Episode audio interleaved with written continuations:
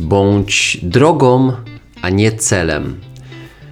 Tymi słowami mniej więcej psychoterapeuta Robert Rutkowski zakończył ten e, jakże magiczny odcinek. E, mówię magiczny, dlatego że dla mnie to była prawdziwa uczta. Prawdziwa uczta psychologiczna, ale przede wszystkim była to rozmowa z przepięknym człowiekiem i trzeba doświadczyć tego, czego ja doświadczyłem w tym odcinku, będąc z Robertem w jego gabinecie, rozmawiając z nim, wymieniając z nim e, spojrzenia, śmiech, komunikując się z nim werbalnie, jak również niewerbalnie. I dlatego ja jestem zauroczony tym, w jaki ekspresyjny sposób Robert opowiadał o swojej historii. E, mo można powiedzieć o historii swojego życia, ale w tym rozmawialiśmy o uzależnieniach, o wyzwalaczach, o sporcie i co on daje, e, jakim, jakim ratunkiem często potrafi być dla sportowca, ale mówiliśmy też o problemach. E, nie przebieraliśmy w słowach, mówiliśmy jak jest. Mm. Natomiast, żeby oddać w pełni to, co wydarzyło się w tym odcinku, musisz po prostu przesłuchać tej rozmowy. Nie ma, nie ma innej drogi. O tym właśnie jest 93 odcinek. O, o byciu drogą, a nie celem.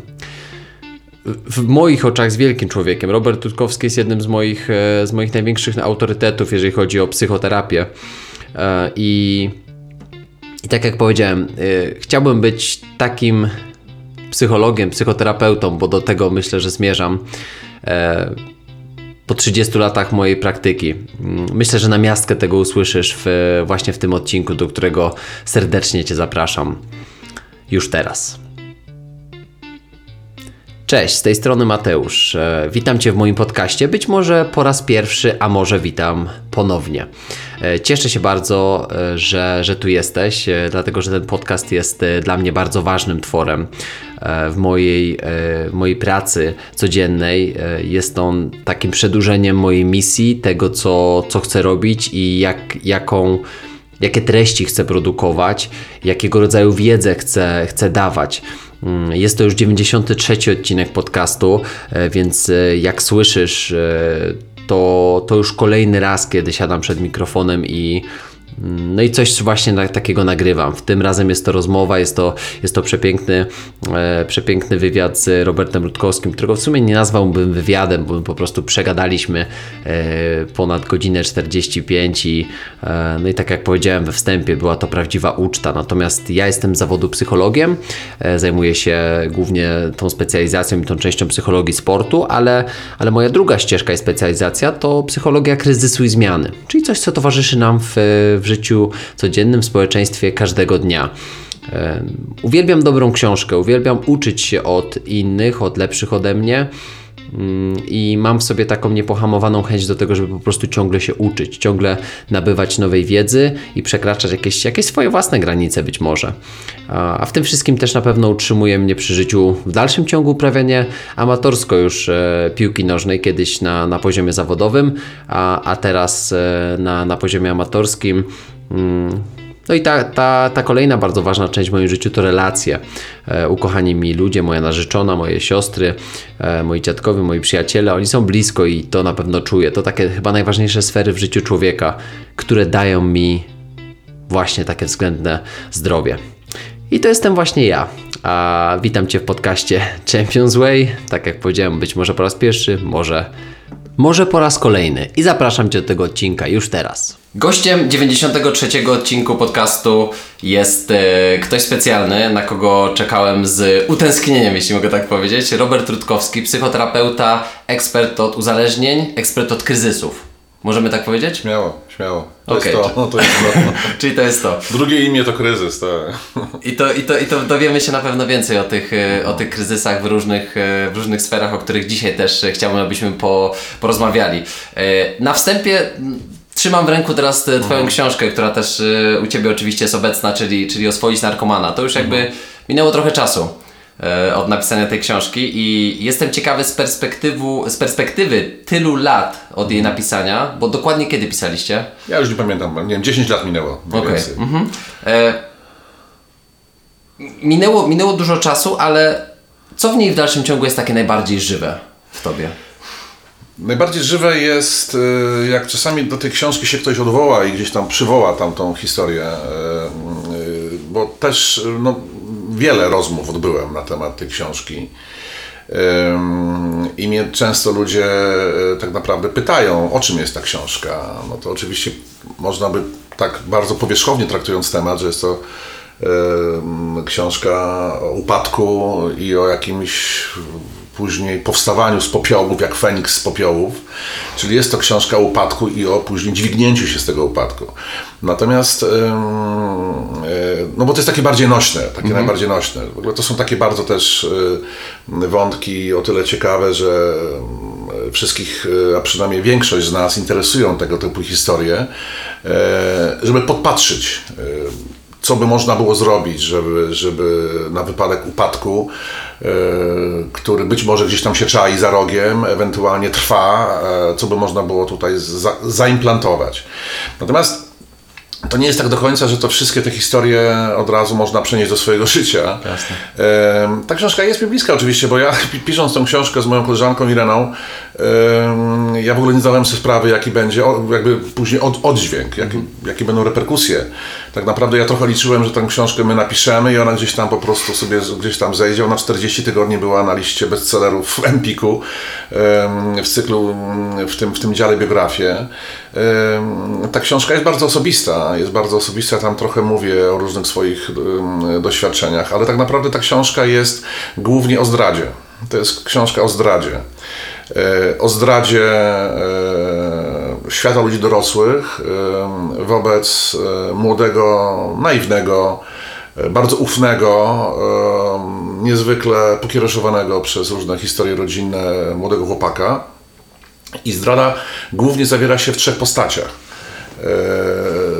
Pierwsza, najważniejsza postać to jest zdrada ojca, zdrada trenera i zdrada nauczyciela, na- nauczyciela WF-u. To są trzy męskie figury, które tak naprawdę największy wywarły wpływ na to, co się ze mną porobiło i tak naprawdę to, kim teraz jestem.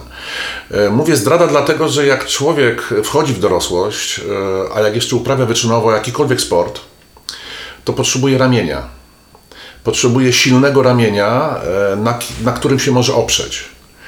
E, Ja ci tak szczerze powiem, Mateusz, że ja już nawet nie pamiętam, czy ja o tym mówiłem, czy tam w tej książce to jest, bo ta książka, ja, ja, ja jej nie mam w pamięci, bo my żeśmy tę książkę pisali w ten sposób, że ja się spotykałem z moją współautorką, z koleżanką Ireną i my żeśmy rozmawiali e, sobie w moim gabinecie. Ja opowiadałem, ona się dopytywała o różne rzeczy, e, więc ona to później spisywała, żeśmy ten tekst później autoryzowali sobie tak, tak nawzajem, ona wysyłała mnie, ja od tam jakieś poprawki nanosiłem, więc ponieważ to się, jak się pisze o swoim życiu książkę, jak się pisze o czymś naprawdę bardzo mocno siedzącym ci w trzewiach, to ci się po prostu to wszystko zaczyna kitwasić. Ja powiem ci, ja już ja wtedy no, byłem, jak żeśmy tę książkę pisali tam około 10 lat temu, to mm, ja miałem te, taki okres y, aktywnego uczestniczenia w takim sporcie stricte amatorskim, głównie jakieś tam baseny, rower, y, bieganie. Ja też z tym bieganiem. To miałem ciekawą historię, dlatego że ja bieganie zawsze traktowałem jako rozgrzewkę i dla mnie ja musiałem przeżyć niezłą, niezłą ewolucję, wiesz, jak się uprawia jakikolwiek sport, w moim wypadku koszykówkę, ja grałem w reprezentacji Polski w kosza, Mm, byłem małolatem, który się załapał do kadry Polski najpierw, a później do reprezentacji, E, więc e, no to co się robiło przed treningiem? No, trzeba najgorsze, było, najgorsze trzeba było, trzeba, to jest taka trochę, e, taka trochę, to, to nawet nie jest gra wstępna. Nie. To, to, to jest po prostu, znaczy, gdzieś tam się mi utrwaliło w przekonaniu, że bieganie to jest takie ni to, ni owo. I, i, I później przyszły te czasy, kiedy bieganie stało się stylem życia, prawda? No ja zawsze miałem z tym problem. Zawsze miałem problem z bieganiem, bo nie potrafiłem odnaleźć sobie w tym jakiejś takiej głębszej przyjemności, ale to się udało. Udało mi się te dystanse zacząć biegać. Ja nie biegałem nigdy więcej niż 10 km. Nie chciałem robić. Ja, nie, ja, nigdy nie brałem udziału w maratonach, ja, w, w jakichś challenge'ach takich bardzo poważnych. Raczej ja traktowałem sport em, jako taką przyjemność, ale nie konieczność, żeby osiągać sukcesy. Jasne. E, To nie był challenge dla mnie, żeby gdzieś tam te medale zdobywać kolejne. Jakby mm, udawało mi się nie traktować sportu do karmienia mojego ego, żeby ten sport. Ja byłem już poukładany, można powiedzieć, więc to był dodatek, a nie, a, nie- a, nie fundament mojej egzystencji, a nie podmiot. Raczej dodatek, raczej smaczek, e, a nie główne danie. E, I biegałem sobie. No to biegałem mniej więcej 7, 8, maksymalnie 10 km. Jak żeśmy tę książkę zaczęli z Reną pisać, to jest ciekawa reakcja organizmu, e, ponieważ grzebanie w przeszłości nie jest obojętne. Grzebanie w przeszłości e, powoduje, no, ja zawód wykonuję teraz taki, że trochę czasami gdzieś tam zanurzamy się w tę przeszłość i, za, i zapraszam moich rozmówców do tego, żeby trochę tam coś zerknąć. Ponieważ ja sam to robiłem w swoim życiu, sam jestem po mm, e, dwóch psychoterapiach swoich własnych. E, Jedną taką, którą przechodziłem jako dzieciak, e, 22 czy tam 3-letni, mm, a później już jako dorosły facet, który robił specjalizację i ja miałem obowiązek zrobić też swoją własną terapię. Więc ja wiem, jakie to się emocje pojawiają. Więc mi jest dlatego też łatwiej teraz w rozmowie z pacjentami e, zrozumieć, e, czego my dotykamy i ja do tego podchodzę z niezwykłą atencją, e, delikatnością, subtelnością. Zapraszam, ale nie ciągnę na siłę. Mm, Bo ja zobaczyłem, że moje ciało, jak zacząłem, mówiąc kolokwialnie, grzebać w tej przeszłości, że ja z dystansów 7, 8, maksymalnie 10, nagle zacząłem robić 15. Okej. Takie emocje. Mm, To był trudny czas, trudnego dzieciństwa, trudne relacje między moimi rodzicami, zdrady ojca. Stąd ta zdrada ojca w sensie takim, że jak mężczyzna ma rodzinę, ma żonę, ma dziecko, którym ja byłem, tym synem, a w tym czasie ma ileś tam kochanek dookoła, to to jest zdrajca, to jest wiarołomca, to jest ktoś, kto się sprzeniewierza e, przysiędze małżeńskiej, Sprz- sprzeniewierza się też e, czemuś, co jest podstawą e, męskości. Odpowiedzialność. Facet, który nie bierze odpowiedzialności za swoje czyny, staje się eunuchem emocjonalnym, staje się kastratem emocjonalnym, yy, nie mającym nic, nic do zaproponowania. Ym, I to jest ta zdrada, która jest nam w pierwszym miejscu wymieniona e, w życiu moim. Ym, Ja oczywiście te wszystkie procesy przeszedłem, zrozumienie, dlaczego też taki ojciec był. Yy, To jest długa historia, więc yy, w książce jest to opisane, więc nie chcę tutaj, bo musielibyśmy długo na ten temat rozmawiać, ale, ale ta zdrada, tak ją umownie, jakby tutaj ją przypomnijmy Tak. mm, i przejdźmy do tej kolejnej zdrady, bo na czym polegała zdrada trenera? Mój trener był psychopatą. Absolutnym. Czyli gościem nastawionym na sukces. Czyli po prostu- Dzisiaj, dzisiaj to wiesz. Dzisiaj to wiem. Wtedy, wtedy byłem przerażony. Dla, dlatego, że ja byłem bardzo młodym chłopakiem, który w wieku 16 lat zaczął grać w drugiej lidze. E, z seniorami 25, 30 i ponadletnimi, starymi repami. Więc ja no, miałem bardzo dobrą psychomotorykę. Ja byłem wysoki, ja wtedy już miałem prawie 2 metry wzrostu. Byłem sprawny i byłem dobrym koszykarzem. I przypomnijmy jeszcze, że szatnia wtedy e, nie wyglądała tak jak teraz. Teraz wydaje mi się, że już nie ma takiego kocenia, nie ma tego podchodzenia do młodych w taki już nawet agresywny sposób. Wydaje mi się, że czasy się zmieniły. Tak. No, to ty mi powiedz. Mam nadzieję, że tak jest. Tak, tak. Mam, mam nadzieję, że tak jest. Natomiast kiedyś starzy zawodnicy traktowali młodego zawodnika z talentem jako zagrożenie e, swoich interesów. Kończyło się bardzo często właśnie takim koceniem, jak to nazwałeś, jak wojsku, taki trochę syndrom kaprala, że trzeba było mu dokopać, więc e, tam nie było koleżeństwa, tam nie było teamu, tam była potworna rywalizacja. No to były lata 80. To, było, to, to, to, to, to był trochę inny czas. No, wtedy jakby sportowiec miał fajnie, naprawdę, bo jak się jeździło na obozy sportowe, tam było wszystko. Naprawdę komuna tak zwana, e, ten słusznie miniony czas, no tam dbano o, o sportowców. Było naprawdę obfite jedzenie, były fajne miejsca, fajne turnieje, fajne, fajne wyjazdy, fajne obozy. Wszystko było darmo. Więc sportowiec miał fajne, po prostu udane życie w tej takiej szarości stanu wojennego, w tej takiej, takiej obmierzłej też atmosferze mm, tej takiej rzeczywistości komunistycznej. E, I trener był dla mnie Bogiem. E, tym bardziej, że z ojcem miałem przegwizdane. Ojciec był, z- ojcem miałem trochę pod górkę. Mm, Byliśmy w konflikcie. Mm, e, była w naszym domu niestety dżuma XX wieku, czyli nieobecność. Czyli nieobecność e, w tym wypadku ojca, który owszem pojawiał się i znikał. Nie był on e, za często w domu, po prostu miał ważniejsze sprawy na głowie. On odpłacił, on, on spłacił swoje winy. On, on później to też w książce o tym pisze, że, że, że on gdzieś tam w końcu się ocknął. Gdzieś tam zrozumiał, co nabałaganił i doszło między nami do pojednania. Udało nam się też e, fajne rzeczy wspólnie razem zrobić, założyć stowarzyszenie, organizację pozarządową. Ten sport zawsze był obecny w moim życiu, również jak pracowałem kiedyś e, w tym, w tym stowarzyszeniu też właśnie. Sport od początku był bardzo, bardzo ważny.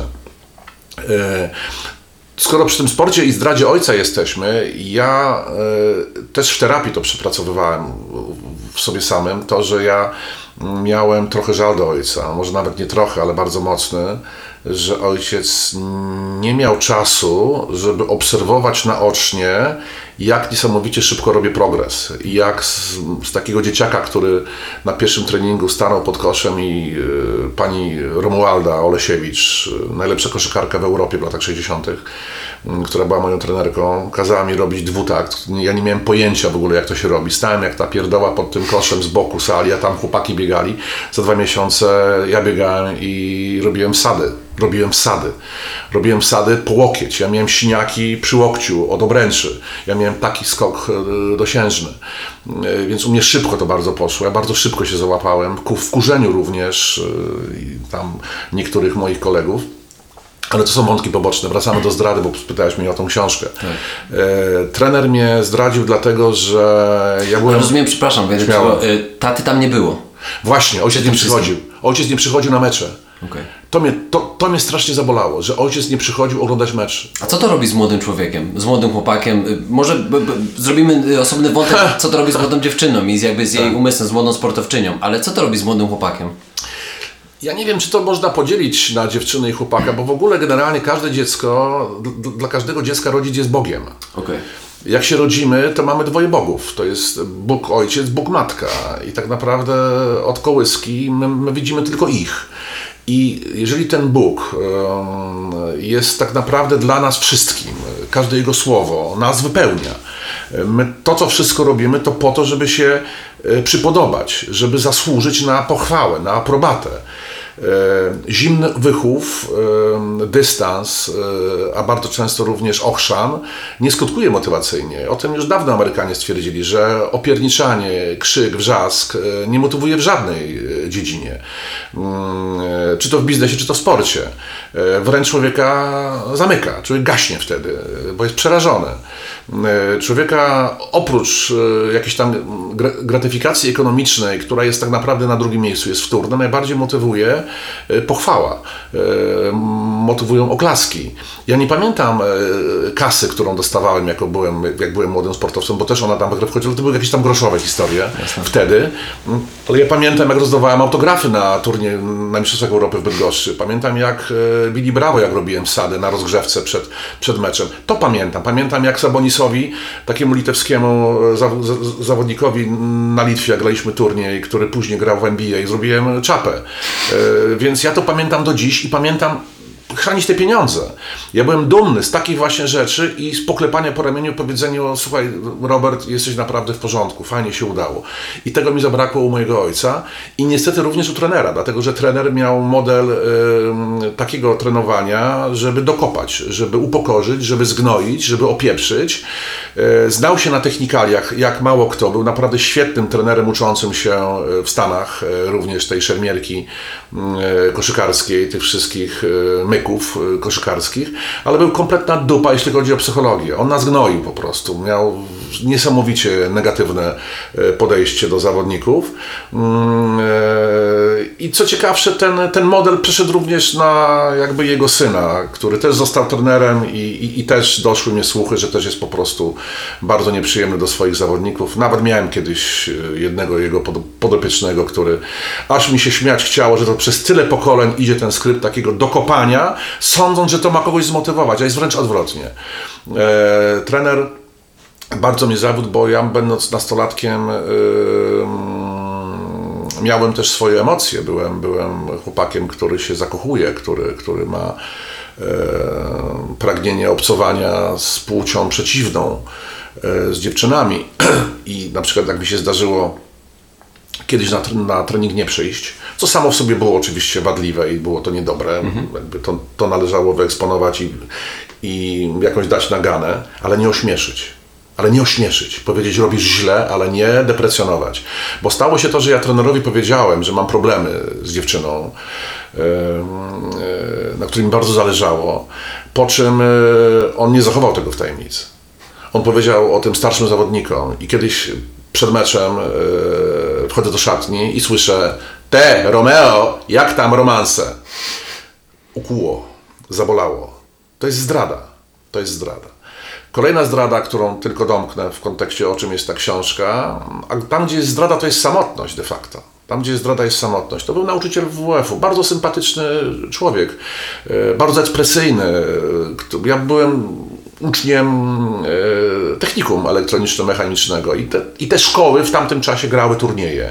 No, to było trochę też takie śmieszne, no bo te turnieje w koszykówkę polegały na tym, że wychodziliśmy grać mecz z inną szkołą, żeśmy wygrywali 130 do 20, kiedy, gdzie ja rzucałem 100 punktów na przykład. I to, to było oczywiście groteskowe, zabawne.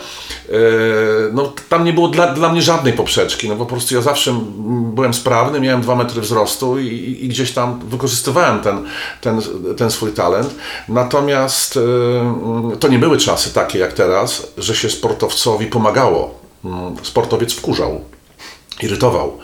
Eee, nie było jakiegoś takiego podejścia indywidualnego, jak teraz na przykład się robi programy dla sportowców, takie właśnie indywidualne, żeby trochę z tą szkołą gdzieś tam, nie wiem, w innym terminie coś zdać. Mhm. I ten e, trener od WF-u, on mnie mm, bardzo mocno nadwyrężał, on wykorzystywał mnie trochę.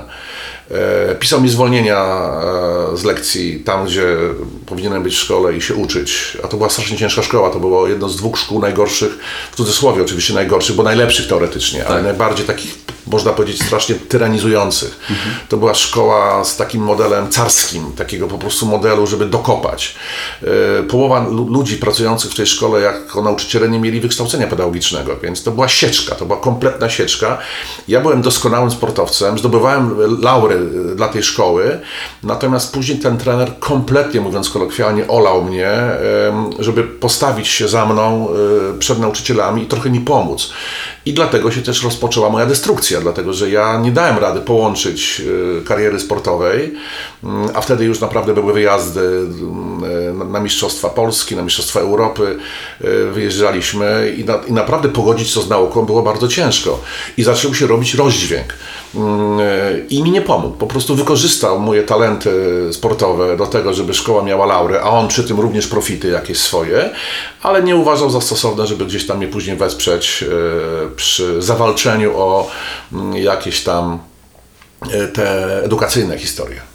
Także to jest, jakby odpowiadając na Twoje pytanie, o czym to jest w moim odczuciu po, po latach ta książka, o zdradzie i o strasznej samotności. Esencja tego, prawda? Co, co, co wynika. Tak. To wszystko w ogóle, co, co powiedziałeś, to jakby jest codzienność tego, y, z czym ja się dzisiaj stykam w swoim gabinecie z młodymi sportowcami. Tak.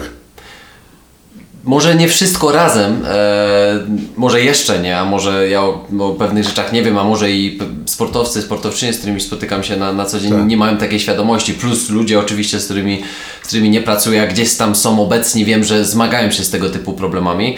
Natomiast to brzmi jak zawalenie się całego świata. W momencie, kiedy zdradzają się trzy najważniejsze osoby, tak by się wydawało, tak. E, dla młodego chłopaka, młodego mężczyzny, trójka bogów, którzy teoretycznie mają wpływ. Wielki. Tak, to się wali cały świat. Znaczy, tutaj dodatkowo jeszcze dochodzi element, tak zwany czynnik rozwojowy, czyli, mhm. czyli to, że jest się adolescentem. Tak.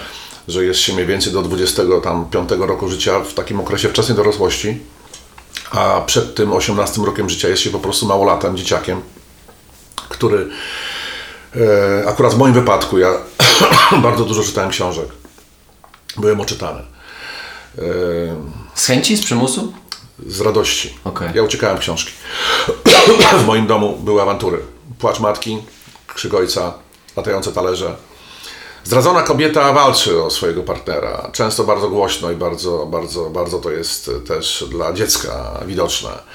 Więc pęka mu serce. Pęka mu serce, bo nie wie co robić. Jest kompletnie odizolowany. I wtedy się pojawiają książki. E, Ja w podstawówce też było takie, takim czynnikiem trochę wspierającym to, że była rywalizacja w ilości przeczytanych książek. E, Ja, zawsze miałem albo pierwsze, albo drugie miejsce. Ja kochałem czytać książki. Zresztą książki bardzo mi pomogły również. Ja dość wcześnie sięgnąłem po takie klasyczne po- pozycje, aż się śmieję trochę z tego teraz, bo jak Fowadis Sienkiewicza czytałem w wieku 14 lat. Ja, ja mm, w wieku chyba e, 15 przeczytałem Proces Franca Kawki. Ja e, tego typu pozycje, jak Mistrz i Małgorzata na przykład Buchkowa, czytałem e, właśnie w, w siódmej klasie szkoły podstawowej, mam 14 lat.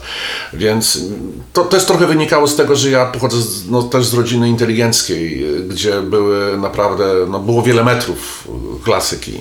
Te książki, zresztą one w tej książce mojej e, są też takim trochę dramatycznym e, wątkiem, dlatego że ja zbierałem całe życie książki, moi rodzice zbierali książki. Ja te książki później czytałem, uciekałem trochę w te książki. I później, kiedy mm, e, doświadczyłem tej naprawdę bardzo bolesnej, potwornej zdrady i zderzenia e, tego idealnego świata z książek ze światem rzeczywistym, to po prostu aż mi przygięło. Ponieważ ten świat e, no, stał się przerażający ponieważ zupełnie inaczej ja sobie wyobrażałem tę rzeczywistość. Myślałem, że będzie dużo prościej. Natomiast niestety właśnie zaczęła się pojawiać samotność, dlatego że no, dla chłopaka dorastającego matka jest ważna, ale nie jest najważniejsza.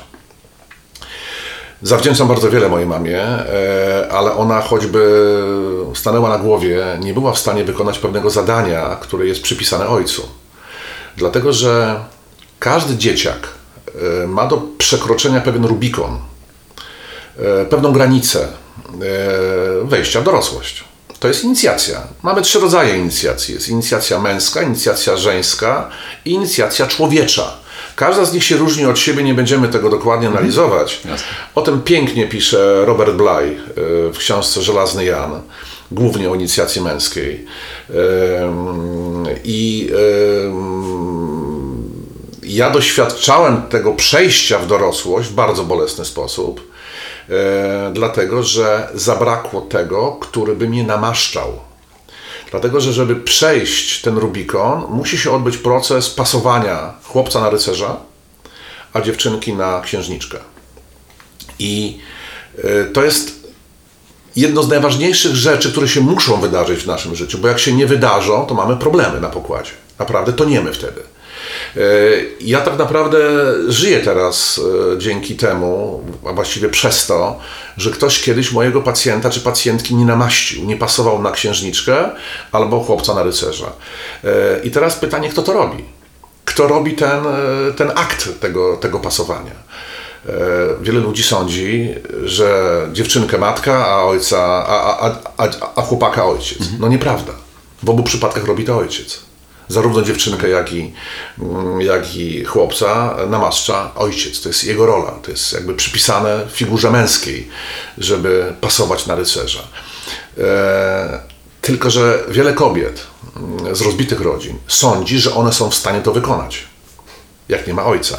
I mamy później problemy, bo taki chłopak później przechwytuje cały tak naprawdę jego świat, cały światopogląd. Tak się tr- trochę, trochę stało ze mną. To był świat matki i świat babci. Czyli żeński ten pierwiastek głównie zaczął funkcjonować, a co za tym idzie? Wrażliwość, delikatność, subtelność, czasami nawet nieporadność, która e, jest taką cechą e, wybaczaną u kobiet, natomiast nie u mężczyzn. Żyjemy w świecie, gdzie jednak mężczyzna powinien się trochę cechować jakimiś takimi cechami, e, powinien się charakteryzować cechami stricte męskimi, czyli tymi, mówiąc ogólnie, zdolnościami polowania, zdobywania i opiekowania się przede wszystkim mm, swoimi kobietami. Ciężko jest się tutaj z tym jakby pozamieniać, mimo że są próby, one są nieudane. Kobieta nie zastąpi ojca i co najważniejsze, e, mężczyzna nie zastąpi matki, ponieważ paradoks jest taki, że mężczyzna, który chce na przykład namaścić, pasować, nie zrobi tego bez kobiety. To jest ta ciekawostka. Okay. To może tylko nastąpić, kiedy jest wspólno, wspólnota emocjonalna. Mhm. Kiedy oni razem tego dzieciaka wznoszą na wyższy poziom. Y, dają mu po prostu materiał przejścia w dorosłość. Teraz pytanie, jak to się robi.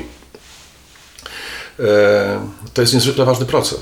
Czyli w przypadku, żeby do, doprecyzować, w przypadku rozbitej rodziny, tak jak w Twoim, czy, czy, tak. czy w moim przypadku, bo u mnie też było podobnie, jak też tak. mówiłeś w ogóle o niektórych tych rzeczach, to aż mnie ciarki przeszły, bo tak, tak. jakby no to emocjonalnie wraca.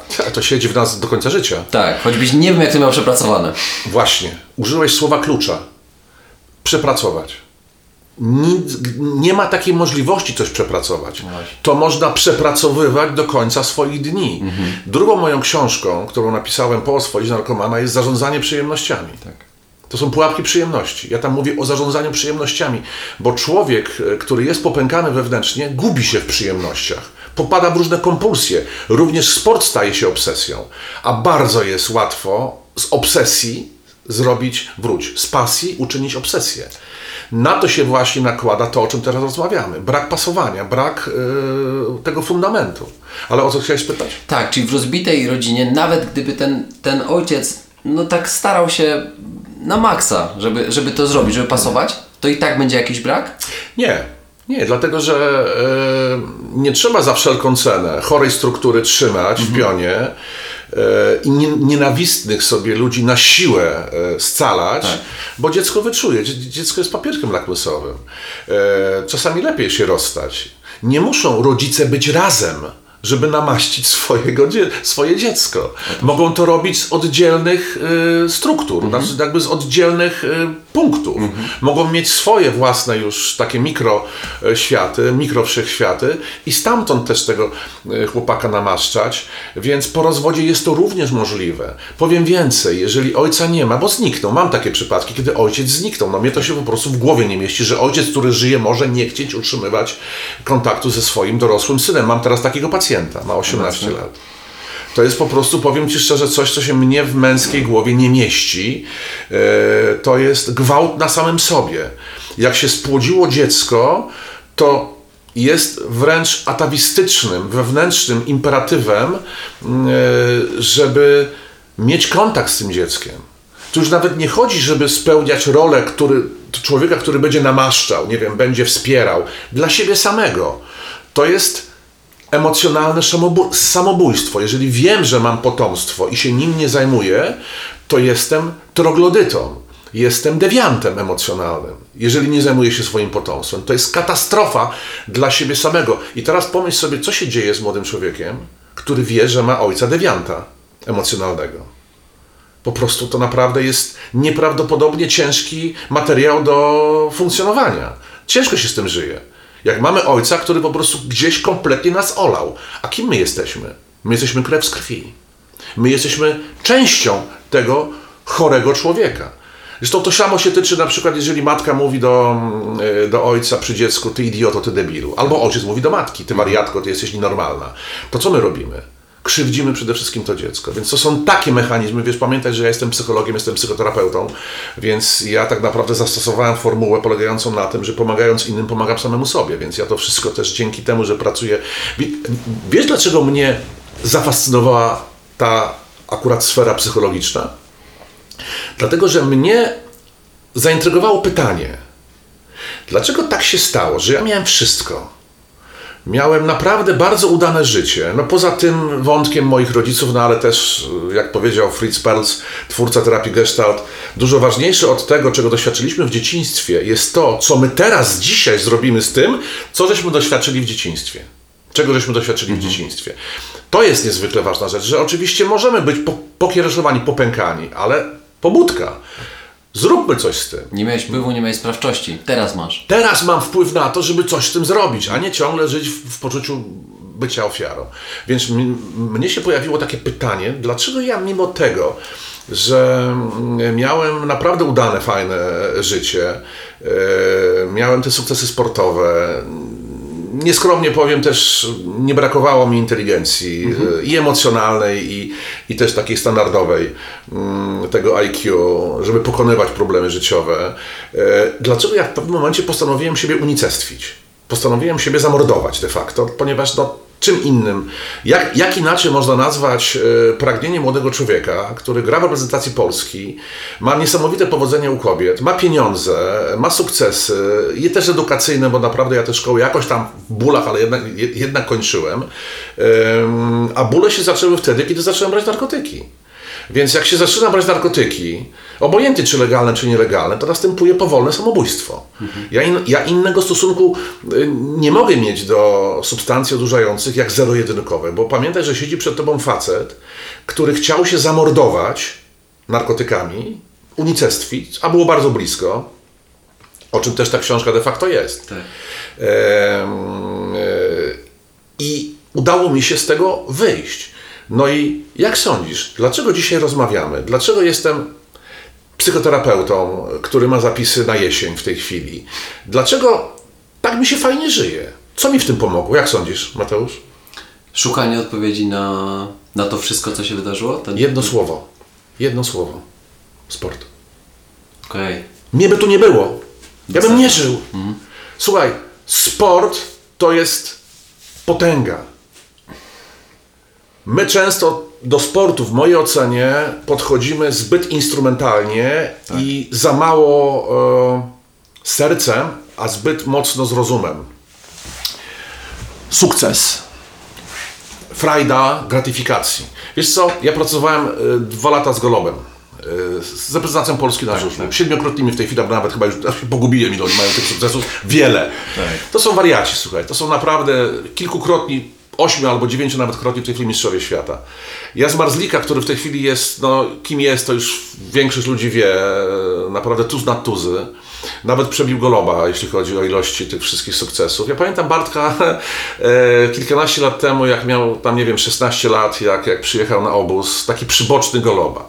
Czemu ja się odwołuję do Goloba? Bo kiedyś z Tomkiem rozmawiałem, chyba rok po osiągnięciu przez, przez niego w 2010 roku mm, e, on osiągnął tytuł Mistrza Świata, tak? No bo 2010 rok e, był Mistrzem Świata indywidualnym. Mm, I pytałem się Tomka, słuchaj Tomek, e, ile czasu jest się Mistrzem Świata?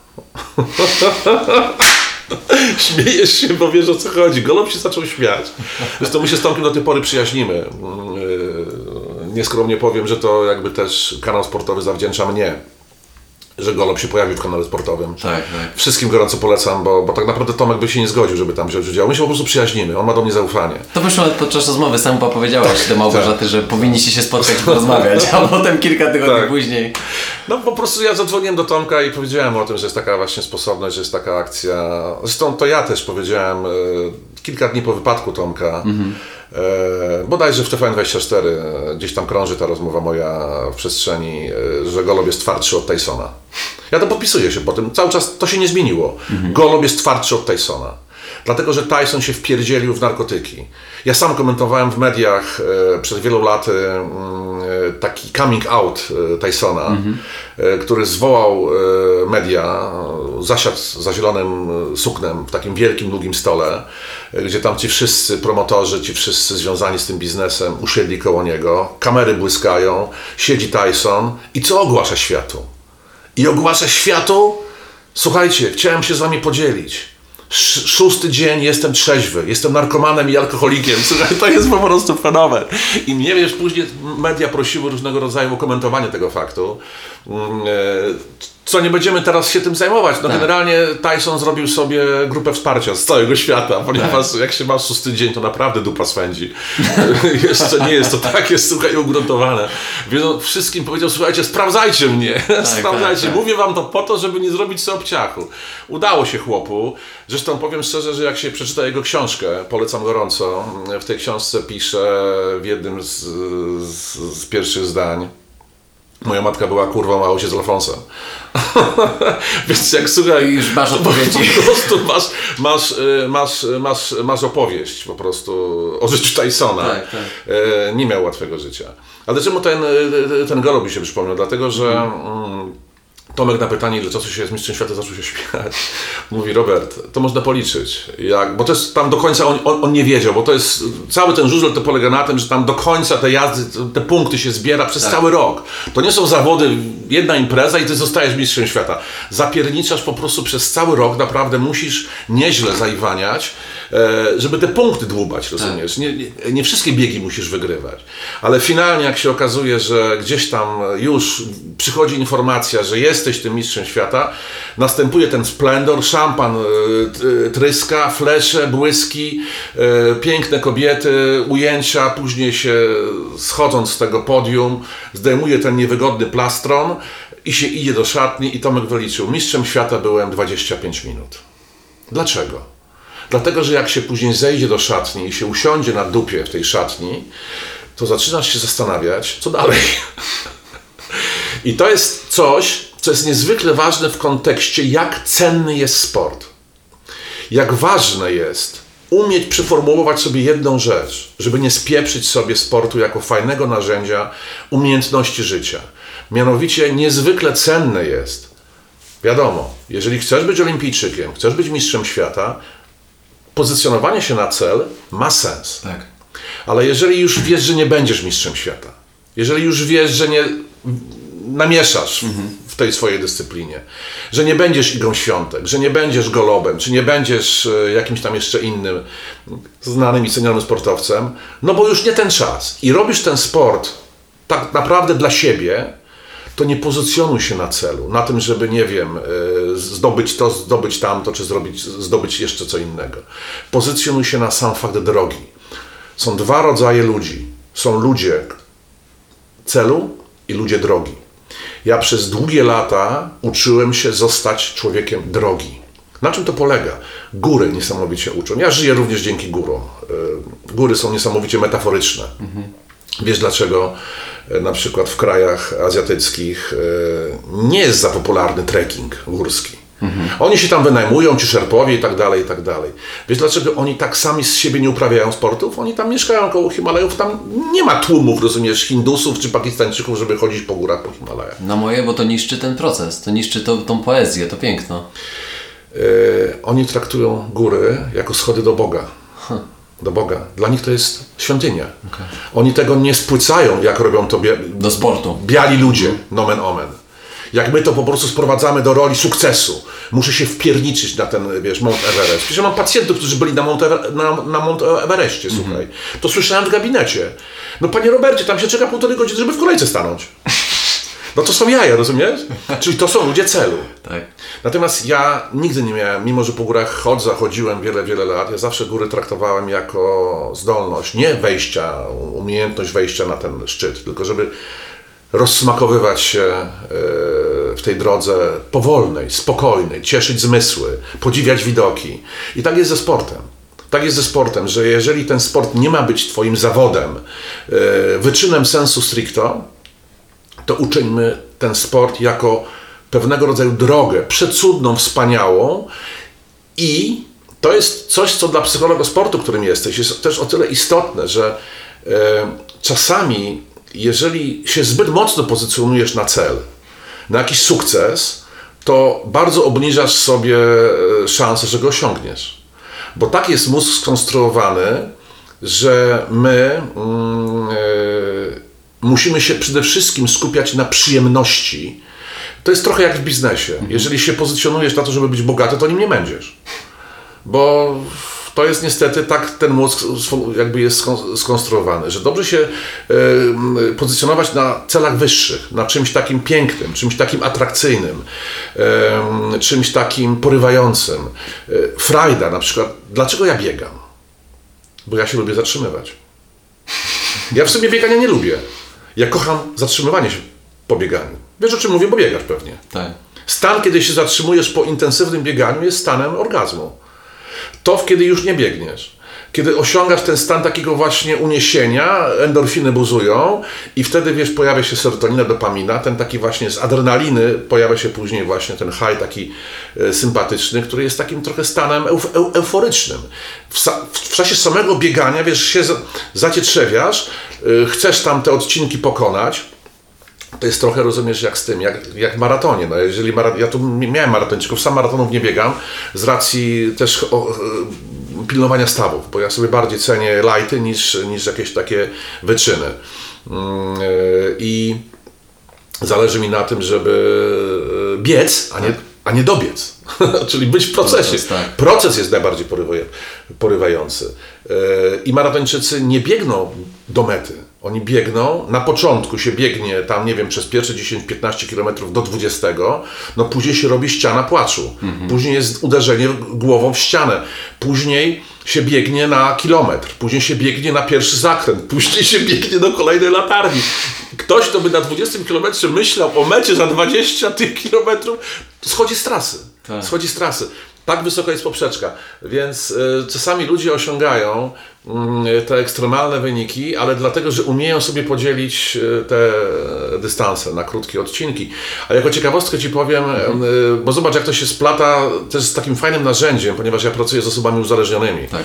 Do mnie przychodzą też ludzie, którzy są po prostu, wiesz, niesamowicie uwaleni w jakieś swoje obsesje narkotykowe, substancje legalne, nielegalne, hazard i tak dalej. Często również praca niestety. Jest program, który się nazywa programem 24-godzinnym, 24H. Że nie mówisz sobie, e, że ty już nigdy więcej nie weźmiesz kokainy, nigdy w życiu już więcej nie weźmiesz alkoholu do ust. E, nie ma sensu tego robić, tak. bo to jest nieskuteczne, bo to cię deprymuje, bo to jest zbyt odległe. Mózg jest tak skonstruowany, że on się karmi czym? Drobnymi kroczkami. Na logikę. Kiedy będziesz się cieszył z osiągnięcia sukcesu, przy celu, który brzmi: już nigdy więcej nie napiję się alkoholu. Nigdy. Po prostu nigdy. Ale możesz się cieszyć, jeżeli podzielisz sobie ten początek swojej drogi w trzeźwość na krótkie odcinki, na przykład 24-godzinne. Dzisiaj jestem trzeźwy. Mały cel. Budzę się rano i kim jestem? Zwycięzcą.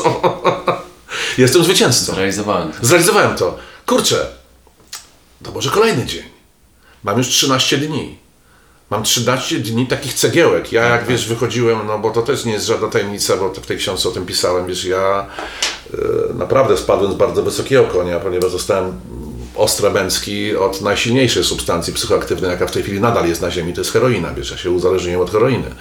Więc jak ja, rozumiesz, e, wychodziłem z tej heroiny, już byłem e, po ośrodku swoim, bo też byłem zamknięty w lesie, żeby w tak. ogóle normalnie zacząć funkcjonować. A wielokrotnie mówisz o tej statystyce, 3 na 100? 3 na 100. No zresztą... Przeżywa. Wiesz co, ja, ja, ja, nie sądziłem, że za mojego życia e, wróci ten, e, ten temat. My na szczęście w Polsce wolni jesteśmy jeszcze, rozumiesz, tak, od tego tak. wątku opiatowego, aczkolwiek no już coraz częściej ku mojemu wielkiemu zdziwieniu powraca temat, wiesz, z którym żeśmy się borykali w latach 90. w Polsce. Ja miałem bardzo dużo pacjentów, bo już wtedy pracowałem. Wiesz, ja jestem psychoterapeutą z 30-letnim stażem, e, więc to też jest, wiesz, potęga wielka. E, natomiast ja nie sądziłem, że, wró- w, że będzie wracał temat opiatów to, co się dzieje w Stanach, jest dramatem. Tak. W dramach, takim dramatem naprawdę bardzo silnym, ponieważ Amerykanie się nieźle po prostu wkręcili w opiaty. Tam e, głównie funkcjonuje taki preparat, nazywa się oksykodon, to jest przeciwbólowe takie coś, w slangu nazywa się oksy. No i oni niestety z tą heroiną, są nawet na, na YouTubie, można sobie na YouTubie wygooglać, jak się wpisz, wpisze frazę. Wioski takie heroinowe. No, są całe dzielnice w niektórych, tak. na przykład Filadelfia, jak się wpisze słowo Filadelfia e, i rozwinie o frazę Kensington Avenue, no to po prostu pokazane są zombie na ulicach. Tak. I po prostu jak ja, na, jak ja na to patrzyłem, to jest naprawdę nieźle nakręcony materiał, bo on jest bez dźwięku, tam są tylko odgłosy z miasta, mhm. słychać taką kamerą naprawdę, tam Ultra HD pokazane są obrazy, no to mi się przypomniało to, co ja pamiętam e, z mojego okresu tutaj w Warszawie, tak. takie zombie chodzące po prostu po mieście. Wspomniałem Ci, że mnie sport pomógł bardzo mhm. wyrwać się z tej otchłani. Powiem Ci dlaczego. Ktoś, kto uprawia sport, e, nawet jeżeli to był SKS, to nie musi być. Ja się pytam w gabinecie, ja mam taką nawet rubrykę w karcie pacjenta, sport. Angela rubryka jest, obojętnie kto z tym przy- przychodzi. Czemu się o to pytam? Bo chcę ustalić, czy będzie łatwiej. Czy będzie łatwiej pewne cele postawić i je osiągać. Pamięć mięśniowa to... Pamięć mięśniowa oczywiście jak najbardziej, ale dochodzi kwestia umiejętności porażki. Mm, Okej. No nie ma sukcesu, że polećmy klasyką tam, gdzie nie ma porażki, no. To mi kiedyś mówiła właśnie pani psycholożka z tą pracą. Mówi, zastanów się, dlaczego tobie tak łatwo przychodzi e, na przykład, e, no właśnie, godzenie się na odmowy, e, od doświadczania jakichś porażek. Mówię, uświadom mnie Aneta, bo codziennie dostajesz w czapę Dokładnie. na treningach. Mało tego, przecież ja tak naprawdę najbardziej zawdzięczam te wszystkie mecze, gdzieśmy Bęcki dostali, te wszystkie naprawdę łomoty, a ja grałem naprawdę, ja grałem z Azjatami, ja grałem z Kubańczykami, ja grałem z Ruskimi, e, ja grałem z różnymi drużynami narodowymi e, w swoim, w swoim życiu. I tam nie były same sukcesy. Były naprawdę często również bardzo bolesne w lidze naszej e, porażki, kiedy żeśmy wracali autokarem po prostu w milczeniu, spacyfikowani, stłamszeni. Mm, Natomiast e, ta umiejętność przegrywania, doświadczenie porażki, co powoduje? Czy tylko ból i cierpienie? Nieprawda. Pamiętajmy o tym, że człowiek, który doświadcza nowej okoliczności, każdej nowej okoliczności, to się oczywiście nazywa teraz bardzo modnie w tych wszystkich coachingowych sferach wyjście ze strefy komfortu. tak. E, Mistycznej strefy tak, komfortu. mi- takiej kompletnie mistycznej, e, nienazywalnej często, Tak. ale jak doświadczymy bólu, to musimy pamiętać, co się dzieje w naszym mózgu. Jeżeli mamy sytuację dyskomfortową, tak zwany bęcki, na przykład, nie wiem, odtrącony jest mężczyzna e, przez kobietę, która ma wyjątkową umiejętność zawstydzania nas mężczyzn. Kobiety mają ten dar prostu zawstydzania nas mężczyzn, taki po prostu bardzo pierwotny. E, I to powoduje również to, że my twardniejemy. My przez odtrącenia kobiet stajemy się naprawdę lepszymi mężczyznami również dla tych kobiet, więc te kobiety, które odtrącają, są naszymi kim? Nauczycielkami. Każdy ktoś, z kim przygraliśmy, zwróć uwagę, co się dzieje na wschodzie. Wschód jest bardzo piękny pod kątem również sportu. Dlaczego ci zawodnicy zawsze robią coś takiego? Kłaniają się, składają ręce, e, witają się e, i później się żegnają, dziękując sobie za walkę. Dlatego, że nawet jak przegrałem walkę, to ty stałeś się moim nauczycielem. E, w dosłownym tylko słowa znaczenie, ponieważ ja, jeżeli jestem człowiekiem, który doznał, do, doświadczył porażki, to tak naprawdę e, przegrałem rywalizację, ale wygrałem kogo? Siebie nowego. Siebie nowego. Ponieważ co się dzieje w mózgu, kiedy doświadczysz czegoś dyskomfortowego? E, powstają nowe białka, nowe połączenia międzyneuronowe. Jesteś w dyskomforcie. E, pracujesz, intensywnie myślisz. E, e, zastanawiasz się, jak to rozegrać, żeby był rewanż. Buduje się większa odporność. Buduje się większa odporność, budują się połączenia, nowe geny powstają, aktywizujesz nowe geny. Słuchaj, to jest fenomenalny proces, no pod jednym warunkiem, zachowania proporcji, no bo jeżeli ktoś tylko przegrywa, no to jest przegrywem. To trzeba zadać pytanie, dlaczego ciągle przegrywasz. Tu się jakby też właśnie, no, jeżeli komuś w czymś nie wychodzi, No, po- potraktujmy to jako życie, prawda? tak. Jeżeli komuś wychodzi cały czas w pracy, co jest rzadko to się zdarza, jeżeli wychodzi mu w pracy cały czas, no to on się tak naprawdę jedynym źródłem e, tej przyjemności, jaką ma w życiu, to jest ta praca. I on się może od niej uzależnić. Dlatego tak ważne jest budowanie drugiej nogi, czyli pasji, Tak. e, jakichś zainteresowań, jakichś hobbystycznych rzeczy. E, krótko mówiąc, sportowcy, jeżeli mają przeszłość sportową, nawet na poziomie amatorskim, powiem to otwartym tekstem, bez żadnego cienia wątpliwości, są lepszymi ludźmi. Ja tak naprawdę uważam, że każdy, kto kandyduje do Sejmu, do bycia politykiem, powinien mieć przeszłość sportową, bo jeżeli nie ma przeszłości sportowej, staje się niebezpieczny dla swoich wyborców. Bo ludzie, którzy nie przegrywali w swoim życiu na niwie sportowej, nie umieją przegrywać. I co się później dzieje z takim człowiekiem? On może niestety stać się niebezpieczny, ponieważ ludzie tacy się potrafią mś- mścić. I przypadek wielu psychopatów, polityków wcale nie usprawiedliwia to, że oni kiedyś sport uprawiali, bo również wielu sportowców to są też psychopaci niestety. Także ten sport jest niezwykle istotny, a tylko Ci się podzielę też ta, taką swoją refleksją, że ja mam dorosłego syna ponad 30-letniego, Mateusza, nomen omen, ale mam też taki przywilej wielki, niesamowicie wielki przywilej. Mianowicie taki, że ja e, mam synka, który w tym roku w sierpniu skończy 5 lat. E, Rafał jest e, dla mnie okazją przeżywania nieprawdopodobnego odlotu, jakim jest dojrzałe ojcostwo. E, I ja z nim chodzę na treningi. Paradoks polega na tym, że ja byłem zawodnikiem klubu sportowego warszawskiego AZS AWF Warszawa. E, wtedy uprawiałem ten sport. Ja przez 30 lat nie byłem na AWF-ie. Mnie kiedyś jeden z dziennikarzy e, takiego programu w jednej z takich popularnych stacji radiowych, tfu, e, telewizyjnych, w takim programie popularnym zaprosił na takie właśnie nagranie materiału o człowieku, który tam kiedyś sport i tak dalej. Tak. I ja pamiętam pierwszy raz za jego namową znalazłem się właśnie na terenie AWF-u, bo ja trochę traktowałem ten AWF, a mieszkałem w drugim końcu Warszawy, bo mieszkałem na Kabatach. Nie było mi nigdy po drodze, słuchaj. Nigdy mi nie było po drodze. A trochę mi brakowało tego kawałka, właśnie jakby powrotu do przeszłości i zamknięcia tego.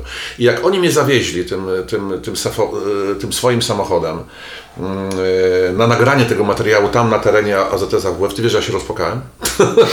to było, nie wiem, z 10 lat temu. Z 10 lat temu, zresztą na mojej stronie jest e, ten klip z tej rozmowy mm, z tym, z tym dziennikarzem. To było w, w takim programie w TVN-ie, TVN24, oni taki właśnie materiał. Czarno na białym chyba to się coś takiego, a może jakiś inny był tytuł, nie, już, ja w ogóle telewizji nie oglądam, więc nawet nie wiem. No w każdym razie ten AWF jest mi bardzo bliski. Mm -hmm. Finał historii jest taki, że ja w tej chwili mieszkam od, od dwóch lat koło AWF-u, słuchaj, kupiłem tam mieszkanie, tak się to wszystko porobiło. Przypadkiem? E, wiesz co, akurat tak wyszło, tak wyszło, że tam po prostu była fajna lokalizacja mm. i ja się naprawdę strasznie, nie żebym specjalnie szukał przy AWF-ie, ale tak się złożyło, że ja teraz chodzę na AWF, słuchaj, z Rafałem, który uprawia taekwondo mm, e, i chodzi na treningi e, i ja towarzyszę mu na tych treningach. Nie wiem, może jakby odkręcam skrypt rodzinny, może to jest właśnie to, że trochę naprawiam gdzieś tam ten błąd mojego ojca, który nie żyje już 17 rok nie ma już mojego ojca. E, I trochę ja gdzieś tam e, staram się zrobić zupełnie inaczej niż robił mój ojciec. Więc w sporcie, trochę puentując ten wątek, tak, tak. o którym rozmawiamy, dużo ważniejsze od samego wygrywania jest branie udziału w zawodach. Tak. Dlatego, że człowiek, jeżeli gra czysto, jeżeli gra fair, jeżeli e, jest zapraszany do kolejnych zawodów. Oszustu się na zawody nie zaprasza. Nawet jeżeli przegrywasz, to dużo ważniejsze jest od tego, czy wygrałeś, jest to, czy grałeś fair play. To jest ważny, bardzo ważny wątek.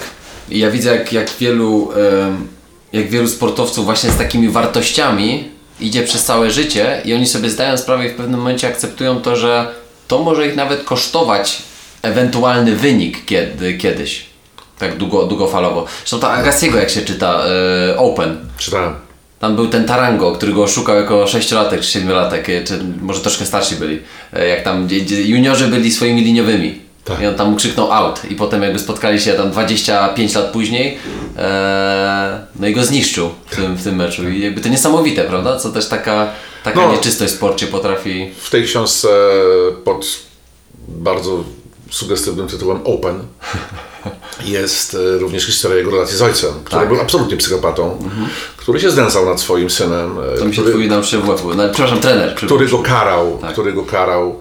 Yy, torturami, nie mhm. dawał mu jedzenia, a ten wątek z podawaniem amfetaminy to w ogóle był jakiś kuriozum, powiem szczerze, to po prostu jak ja, jak, ja, jak ja to czytałem, to mi się włos na głowie jeżył. I tak niestety wygląda bardzo często sport, jeżeli mamy obsesję, jeżeli mamy wariata e, i dodatkowo jeszcze ojca. Zresztą e, tak trochę na, na to polskie podwórko, jak pierwszy raz jechałem na zgrupowanie zaproszony ja, ja, jestem również wykładowcą w Wyższej Szkole Biznesu. Mhm. Mam, mam wykłady w takiej Akademii Psychologii Przywództwa, gdzie są menedżerowie, top menedżerowie e, się dokształcają. To jest taki MBA. Mhm. E, I e, kiedyś przed wieloma laty, bo to było, no, no nie wiem, z 12 lar temu, po takim wykładzie, gdzie mówiłem o tych wątkach sportowych, podszedł do mnie ówczesny prezes takiego sponsora tytular, tytularnego Ligi Żużlowej e, e, Energii e, i zaproponował właśnie współpracę. Ja pracowałem właśnie dzięki temu, temu spotkaniu później z żużlowcami. I jak leciałem samolotem do Wrocławia, skąd miałem się przemieścić do Szklarskiej Poręby na zgrupowanie kadry polskiej, pierwszy mhm. raz, no to ja leciałem tym samolotem i miałem wydrukowane z Google'a wszystkie historie tych zawodników, z którymi będę pracował. I tak się zastanawiałem, od czego zacząć. Co bym mógł zrobić z nimi.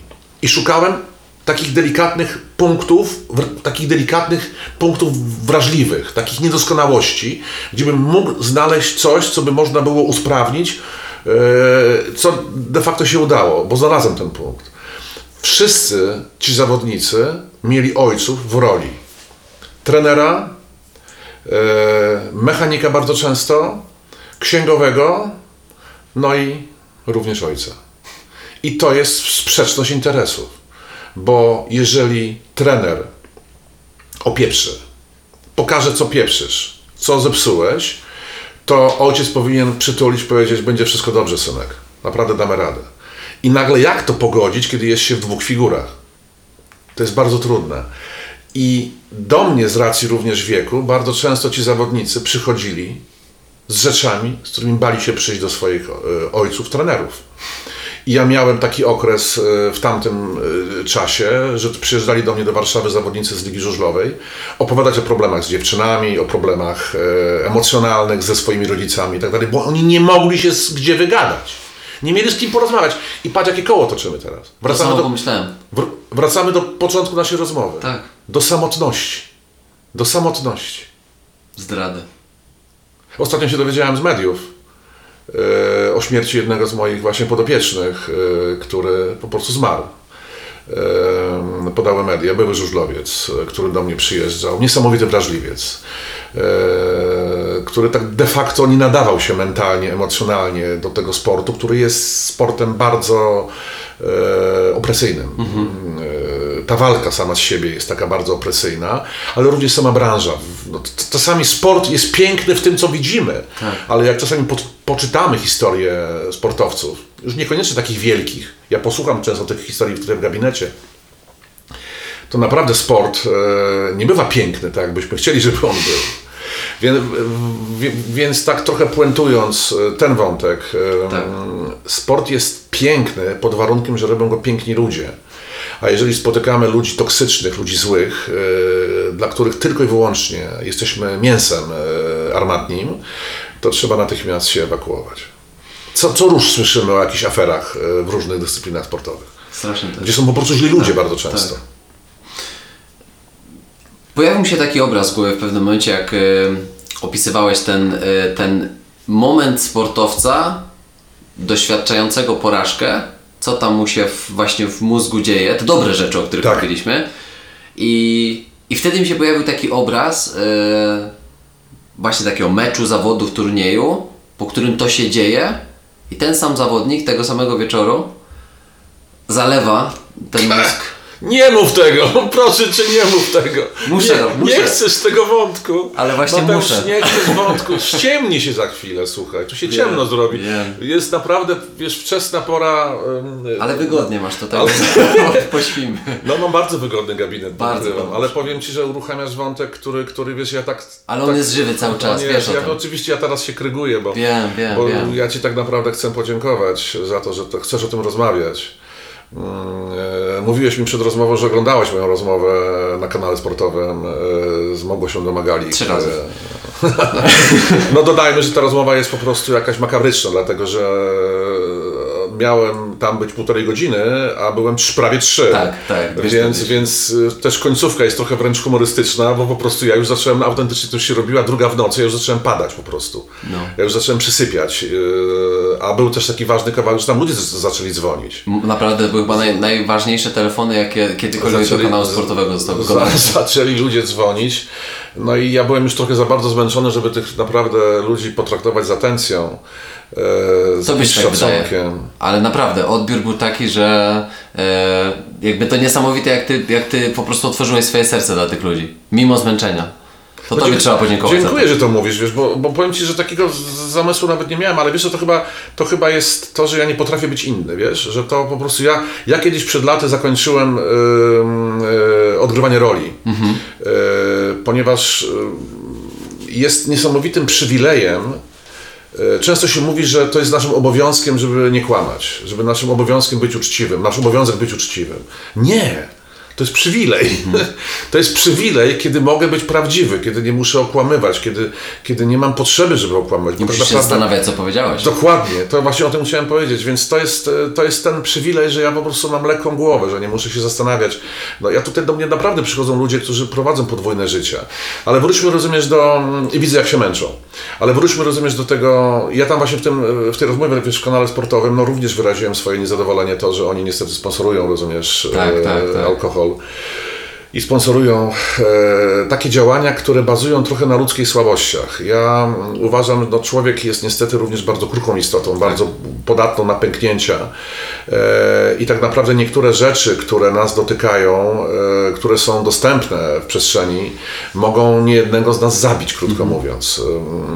Więc niektóra, ja, nie jestem za tym, żeby wszystko to, co może stać się naszą zagładą, było zakazane. Tak. No bo już historia pokazuje, że zakazane pokazywanie wręcz często od, od, odwrotny efekt wywołuje. Ale uważam, że są miejsca, które powinny być czyste, yy, powinny być święte. A tam, gdzie jest sport, tam, gdzie jest sport, to, to jest trochę moja świątynia. Sport jest moją świątynią, sport powinien być czysty. W sporcie nie może być miejsca na substancje psychoaktywne, nie może być miejsca na hazard, nie może być miejsca na seksualne fanaberie, dlatego, że sport jest dziewiczy, sport jest czysty, sport jest taki naprawdę klarowny. I wszystko to, co jest związane z naszymi słabościami i namiętnościami, nie powinno być w sporcie obecne. Oczywiście to jest wersja idealistyczna. Oczywiście. To jest wersja idealistyczna. E, ja trochę dałem wyraz w, tej rozmowie takiego lekkiego niezadowolenia z tak. faktu tego, że mm, oni trochę tam jakby dotykają tego wątku. E, przy całej sympatii do kanału sportowego, jednak powinni się zdalać trzymać. Y, y, wiesz co, to jest trochę jak mi się przypomniała sytuacja. Y, nawet wczoraj rozmawiałem, zadzwonił do mnie taki znany producent, który wymyślił sobie program, który będzie nagrywał na którejś tam telewizji, gdzie ludzie mają przynieść swoje uzależnienie, rozumiesz, je sprzedać i na tym będzie kręcony, wiesz, taki talk show. I ja miałem ten talk show prowadzić. I powiem Ci szczerze, że no, miał zakuło Miast, to, to, to jakby kupczyć, rozumiesz, ludzkim cierpieniem. Wiesz, fakty są przerażające, bo dlatego, że alkohol e, jest najbardziej rozpowszechnionym narkotykiem na Ziemi, najbardziej dostępnym, e, wszechobecnym, legalnym, legalnym mm, i przede wszystkim nie mającym żadnych ograniczeń. Jest, no wręcz żyjemy, słuchaj, w alkoterrorze, wręcz żyjemy w, takiej rzeczywistości, gdzie osoby, które odmawiają alkoholu, E, no, są traktowane jak te, które popełniają zbrodnie niepicia. Tak. Uzupełnimy jeden fakt. Nigdy nie uzależniłem się od alkoholu. Nigdy nie miałem z nim problemu czego nie można powiedzieć o narkotykach. Mhm. I chyba te narkotyki paradoksalnie uchroniły mnie przed alkoholem, dlatego że ja byłem no, na bardzo szybkim, wartkim, takim, takim, takim bystrym koniu, wiesz, pomykałem, yy, z którego jak się spadnie, to można kark złamać. No mi się udało z niego w miarę spokojnie zejść, jeżeli spokojnym zejściem jest yy, miesiąc w psychiatryku i później przez 9 miesięcy w ośrodku, więc to nie było takie znowu, wiesz, łagodne. No, byłem pacjentem psychiatryka, no musisz o tym wiedzieć, że tak, gadasz tak. z gościem, który no po prostu leczył się w psychiatryku. No. E, wczoraj miałem pacjenta, który tu siedział, notabene facet uprawiający wyczynowo sport, mhm. amatorsko, ale, ale, ale wyczynowo i ma partnerkę, e, która też, e, zresztą poznali się w psychiatryku. Mają bardzo udane życie, to są bardzo bogaci ludzie. A to tak, przepraszam, to jest to tak można? To nie, to nie, nie... No nie powinno się, ale się, ale, ale się zdarza. Ale się zdarza. zdarza no, poznali się, słuchaj, w tym Jasne. psychiatryku, no i są małżeństwem i są już jakiś czas razem. I oni są, akurat ten mój pacjent jest bardzo zblokowany na posiadanie dzieci, rozumiesz? Bo on mówi, no ale Robert, on ma 40 lat. Mówi, no mówi Robert, no ale jak to? No przecież ja byłem psychiatryką, moja mm, pani była psychiatryką, to jak my możemy dzieci mieć? Ja tak się patrzę na niego, mówię, słuchaj, ja spędziłem w psychiatryku prawie 9 miesięcy i mam dwóch synów bardzo udanych. Więc to, że ktoś miał kiedyś, rozumiesz, naprawdę niezłe bęcki tak. w tej sferze, to, że się leczył psychiatrycznie, brał jakieś tam dziwne substancje, rozumiesz, już legalne, bo był w procesie jakimś tam leczniczym, to wcale nie znaczy, że to go już niweluje, jakby całkowicie, wiesz, no, czy możliwość bycia ojcem. I ja tego zaświadczam naprawdę, że mózg się fenomenalnie regeneruje. Mózg y, się fenomenalnie regeneruje, nawet po takich doświadczeniach, jakich ja doświadczyłem, po takich doświadczeniach, jakie ja miałem okazję przeżyć mm, w kontekście narkotyków. Ale wracamy od... Ale podkreśl jeszcze proszę, No. właśnie, bo wrócimy zaraz do tego zalanego Tak. mózgu po porażce, prawda, alkoholem, ale y, chciałbym, żebyś podkreślił to, bo, bo zawsze, y, zawsze. W tych Tak. wywiadach, o których pisałeś i książce, Mhm. e, książce pisałeś, w wywiadach Tak. mówiłeś o tym, że y, y, mózg się re- regeneruje, ale ty miałeś z tym szczęście. Z tą regeneracją mózgu, prawda? Bo nie przekroczyłeś tego progu. Znaczy, wie, wiesz co, tak, to... Bo wiesz, co to tworzy Wiem, głowie, nie? ja wiem, co ty, o, o czym ty mówisz, dlatego że jest coś takiego, taka granica, my nigdy nie wiemy, gdzie, znaczy jej nie widać. No właśnie. Jej, jej nie widać, po przekroczeniu której wchodzisz w tak zwane uszkodzenia organiczne. Eee, Trwałe. Trwałe, po prostu jakby już do śmierci. I niestety wielu pacjentów e, takich nieznośnych, którzy wracają ciągle do nałogu, ciągle im się wydaje, że wyjdą z tego obronną ręką, no niestety ulega zdziwieniu, tylko że niestety oni już nie wiedzą o tym. Okej. Dlatego, że to jest trochę jak umrzesz. Jeżeli umrzesz, y, to mm, y, ty tego nie wiesz. Nie wiesz, że nie żyjesz. Nie wiesz, że nie żyjesz, ale czują to twoi bliscy, oni cierpią. I podobnie jak jesteś idiotą. Niestety, jak jesteś durniem, jak jesteś krytynem, to ty tego nie wiesz. Po prostu cierpią tylko ci, którzy dookoła ciebie są. Człowiek, który ma uszkodzony mózg, y, który ma ograniczenia intelektualne, emocjonalne, jest tak naprawdę uszkodzony. On tego nie wie, że jest uszkodzony. Natomiast jego bliscy cierpią. Więc y, naprawdę z narkotykami to nie jest taka historia, rozumiesz, never ending story, że to się w ogóle może toczyć, toczyć ola Boga. Ola Boga możemy sobie, rozumiesz, tam pół życia, rozumiesz, świrować, a później tak, ten Rutkowski udało mu się, tak, tylko że ja przestałem, wiesz, kiedy świrować? Ja przestałem świrować z hardkorowymi rzeczami mając 22 lata. Okej. Później niestety jeszcze mi się wydawało, że ja sobie mogę jointy popalać, rozumiesz, że ja mogę sobie tam raz na jakiś czas, e, nie wiem, alkoholu się napić. Nie uzależniałem się już od alkoholu. Większy miałem problem z marihuaną. E, ku mojemu wielkiemu zaskoczeniu, powiem szczerze, bo ja też sądziłem wiele lat, rozumiesz, że joint to, jest joint, rozumiesz, to jest takie przecież samodobro, to jest, wiesz, naturalne. To jest absolutnie nieprawda, to jest kompletna ściema.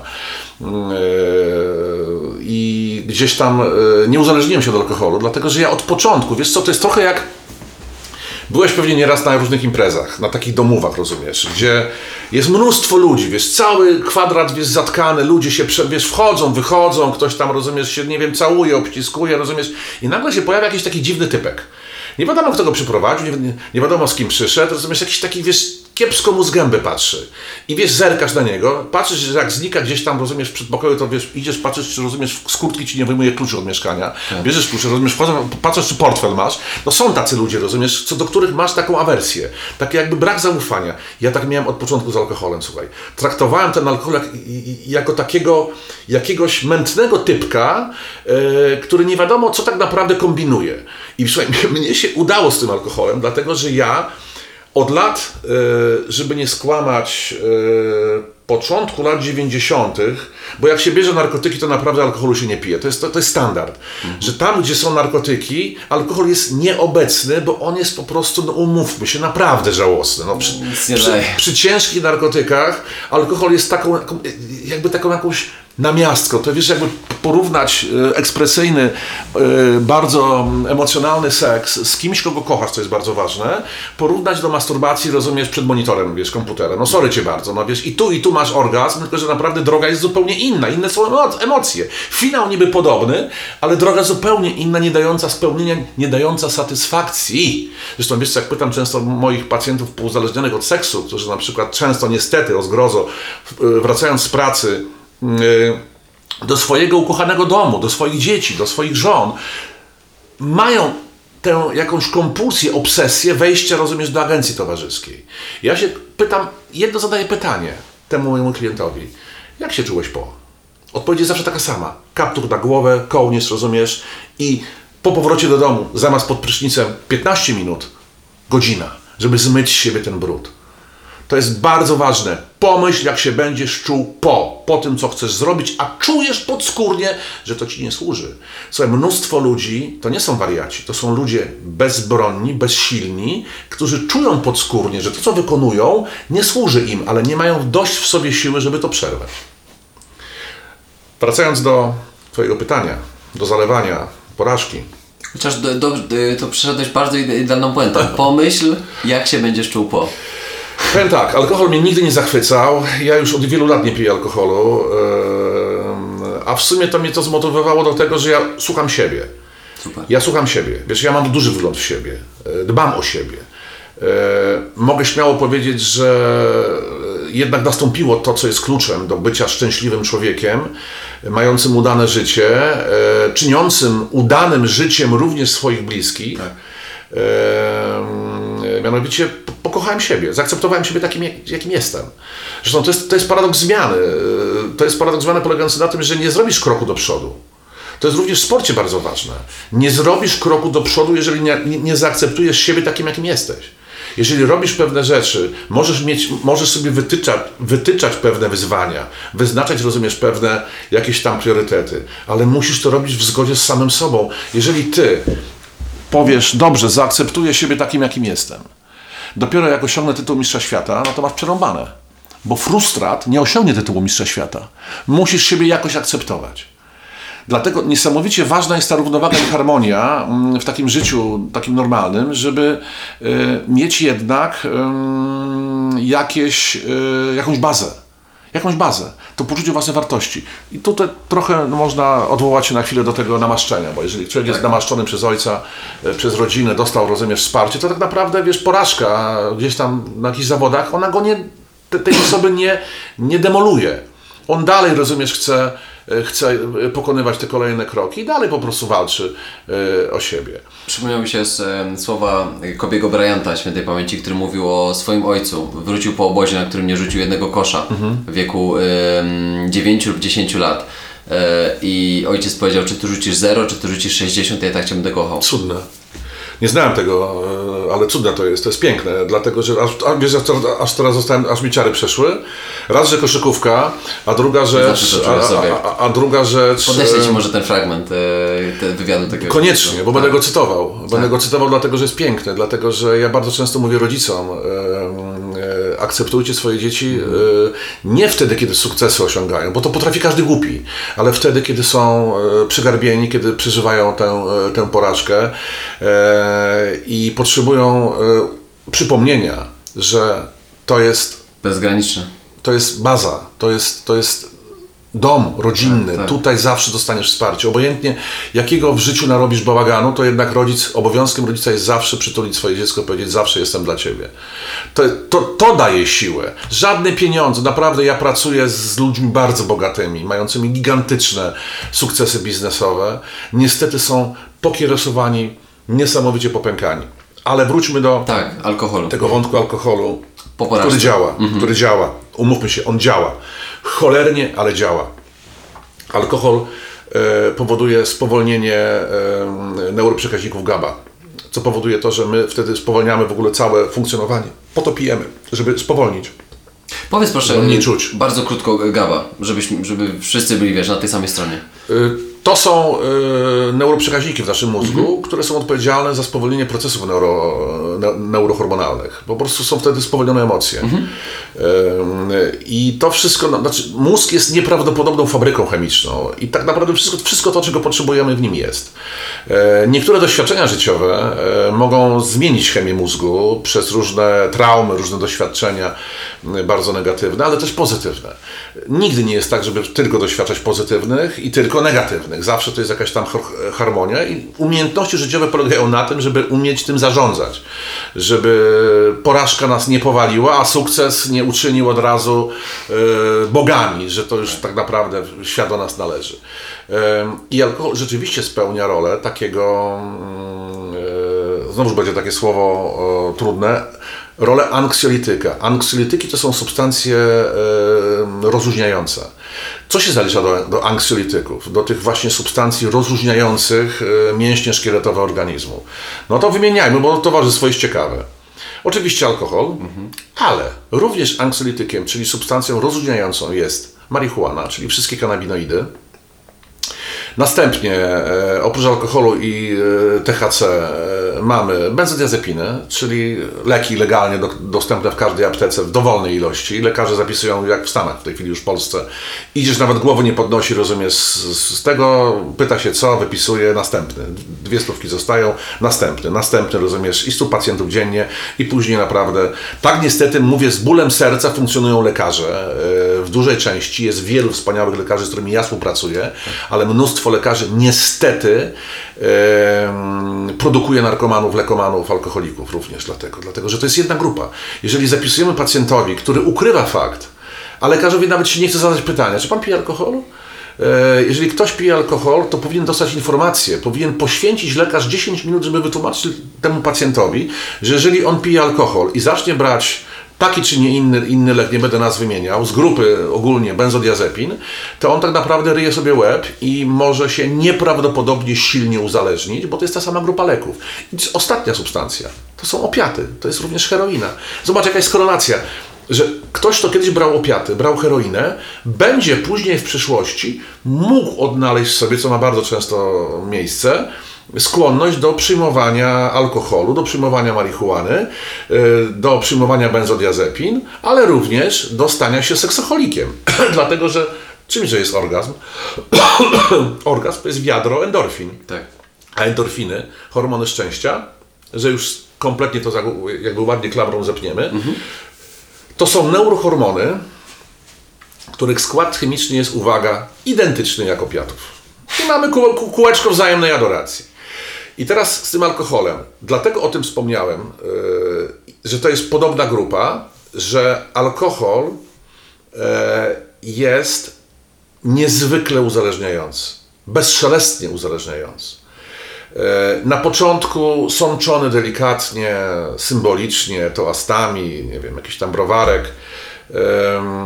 staje się niestety elementem stałym. I na to się nakłada, słuchaj, wszechobecność tego alkoholu, na każdym kroku, na w każdym sklepie, w, w każdym barze e, masz informację o tym, że jest ten alkohol. Widzisz ludzi pijących e, i naprawdę on działa. Natomiast e, czemu to jest niebezpieczne? Nie tylko dlatego, że uzależnia, bo tutaj by można było odnieść wrażenie, no tak, bardzo silnie uzależnia. No więc ja rozumiem, będę musiał pić w sposób odpowiedzialny. To jest coś, co mnie dobija. E, Finansowane naprawdę bardzo szeroką ławą programy picia odpowiedzialnego. Słyszałeś o programie odpowiedzialnego wciągania koksu? Nie, A słyszałeś o programie odpowiedzialnego jarania zielska? Albo, chociaż takie już są. Jest program, e, słuchaj, Candice się nazywa, e, już istniejący od wielu lat. Amerykanie wymyślili taki program właśnie, żeby palić w sposób, rozumiesz, odpowiedzialny. Czyli to, widzisz, to już wchodzi w sferę narkotyków. Znaczy, słuchaj, tak naprawdę my jesteśmy mięsem armatnim. My jesteśmy po to, żeby wydawać swoje pieniądze i kupować te wszystkie, rozumiesz, substancje, które ryją nam głowę. A świat ma nas gdzieś. Alkohol jest najbardziej rozpowszechnionym, legalnym narkotykiem na Ziemi, e, którego działanie nie tylko w kontekście uzależnienia jest bardzo negatywne. I teraz dwa słowa, jeżeli pozwolisz, na ten temat utarło się, i to jest strasznie niebezpieczne, że alkohol jest dopiero niebezpieczny wtedy, kiedy jesteśmy od niego uzależnieni. Już się mówi o tym, że on już zaczyna być niebezpieczny, kiedy jesteś w fazie nadużywania. Bo tak dla teorii. Jakie są fazy przyjmowania substancji psychoaktywnych?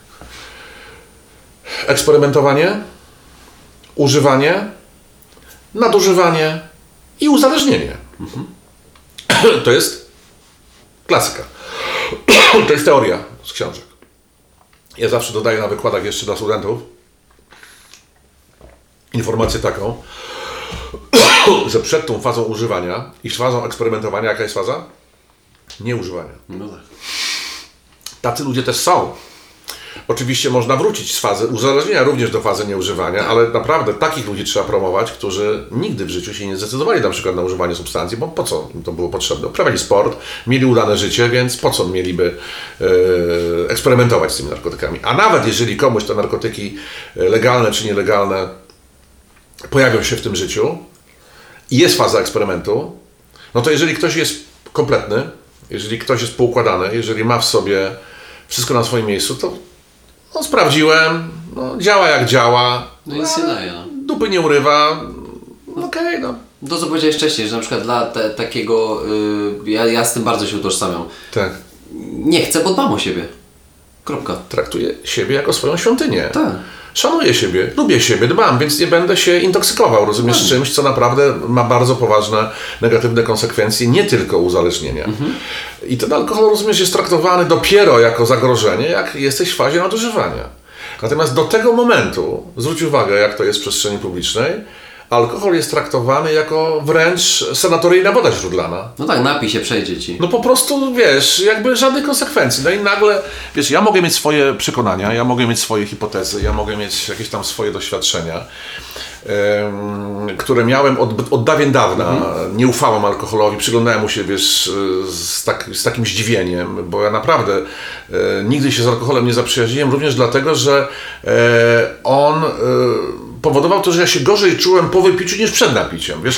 A wiesz, z czego to wynikało? Że ja, ponieważ ja dość wcześnie zacząłem brać narkotyki i dość szybko przestałem ich, ich używać, dość szybko przeszedłem proces terapeutyczny, dość szybko udało mi się zregenerować, jeszcze w fazie de facto bycia młodym mężczyzną w fazie, wiesz, takiej wczesnej dorosłości, wręcz, więc mnie się udało to trochę wcześniej wszystko pozałatwiać. Ja miałem większy wgląd w siebie, więc ja byłem już w miarę poukładany, nie miałem już trupów w szafie, pozamykałem wszelkie demony, pokończyłem przeszłość, pożegnałem się, rozumiesz, z jakimiś historiami ze swojego dzieciństwa, które mnie uwierały, były takie nieprzyjemne. E, I tak naprawdę ten alkohol, on nic nie miał mi do zaproponowania, bo ja nie byłem napięty. No jeżeli jesteś rozluźniony, jeżeli się dobrze czujesz sam ze sobą, prowadzisz bardzo fajne życie, to przyjmując substancję rozluźniającą, uzyskujesz efekt nie rozluźnienia, tylko zamulenia, otępienia. Człowiek napięty, zestresowany, nieśmiały, wycofany, dziabnie sobie, rozumiesz, jakiegoś tam szota, no to on czuje odprężenie. Ale człowiek odprężony, jak sobie dziabnie szota, to, to czuje zamolenie. O którym warto pamiętać. Ja często to mówię swoim pacjentom, menadżerom, którzy właśnie uważają, że alkohol pomaga e, w budowaniu relacji, a jest zupełnie odwrotnie. No bez fajki i kielicha wydawałoby się, no to nie, nie zrobi się No tak było, tak było, kiedy się jeździło żukiem, wiesz, po zaopatrzenie po ziemniaki i cebulę za komuny. E, Kiedy pan Gieniek e, musiał po prostu pół litra obalić gdzieś na magazynie w GS-ie. Więc no, te, te, te, te czasy minęły, ja je pamiętam, rozumiesz, sam żukiem kiedyś jeździłem i takie rzeczy robiłem. Natomiast e, no, czas się zmienił, no, Tak. jest, jest zupełnie inna rzeczywistość, więc to młode pokolenie, do którego ty się też Mateusz zaliczasz, powinno rozumieć, że picie alkoholu, powiem to z pełną odpowiedzialnością, to jest naprawdę obciach. Picie alkoholu jest obciachem i na to są nawet badania amerykańskie oczywiście, bo wiadomo, że Amerykanie wszystko zbadali wzdłuż i wszerz. Nie. Słuchaj, zrobili wiele lat temu takie fajne badanie na bardzo dużej grupie badawczej, mianowicie mm, stworzono nieistniejący brand, nieistniejącą firmę, gdzie zatrudniono całą zgraję headhunterów, którzy wyruszyli w Stany i e, robili nabór e, do tej firmy. Mm, Stworzono w ogóle całą historię, całe story, żeby, żeby stworzyć ten cały projekt badawczy. I ci e, headhunterzy mieli pozyskiwać menadżerów wysokiego szczebla do tego projektu. Mm, Spotykali się tam po hotelach, gdzieś tam w różnych miejscach mm, Stanów. E, Były ankiety kwalifikacyjne, analizowali CV i odbywała się rozmowa e, kwalifikacyjna, e, w czasie to której zleceniodawca, czyli ta jednostka badająca, a o tej intencji nikt nie wiedział, poza tą jednostką, nawet ci headhunterzy byli, jakby o tym nie byli informowani. Oni nawet nie wiedzieli, że to, to tak naprawdę oni byli tymi głównie badanymi. Oni mieli tym e, kandydatom zaproponować na początku rozmowy, przychodzisz, siadasz, e, to czego się napijesz Mateusz? E, Woda, herbata, mm, sok, e, a, może piwko czy wina się napijesz? Taka wiesz, jakby zupełnie e, Oderwana od kontekstu. oderwana od kontekstu, jakby taka wiesz, wrzutka zupełnie ad hoc. E, No i e, różne były wybory. Różne były wybory. E, Ludzie często traktowali to jako, o kurczę, e, jak się napije winka, jak się napije, e, nie wiem, piwka, to może tak właśnie się zblatuje z nimi, a tam były dobre warunki, wiesz, finansowe, więc jakby ci ludzie, niektórzy sądzili, że to wręcz im jakby przysporzy splendoru, atrakcyjności. I słuchaj, jakby już później, kiedy ten projekt został wykonany, on trwał wiele lat. To był wieloletni projekt naprawdę na dużej populacji paru tysięcy osób. E, okazało się, jak później analizowano tych, którzy składali naprawdę bardzo mocne materiały aplikacyjne z bardzo dużymi osiągnięciami zawodowymi, wykształceni ludzie, e, to ci headhunterzy później dokonując wyborów zupełnie nieświadomie, słuchaj, podprogowo odrzucali tych, którzy wybrali alkohol. Na tym polega fenomenalność tego badania. I teraz pytanie, dlaczego? Jak sądzisz? Kurczę. To jest, to jest atawizm. To jest pierwotny, na poziomie pierwotnym tkwiące. Cofnijmy się parę tysięcy lat wstecz.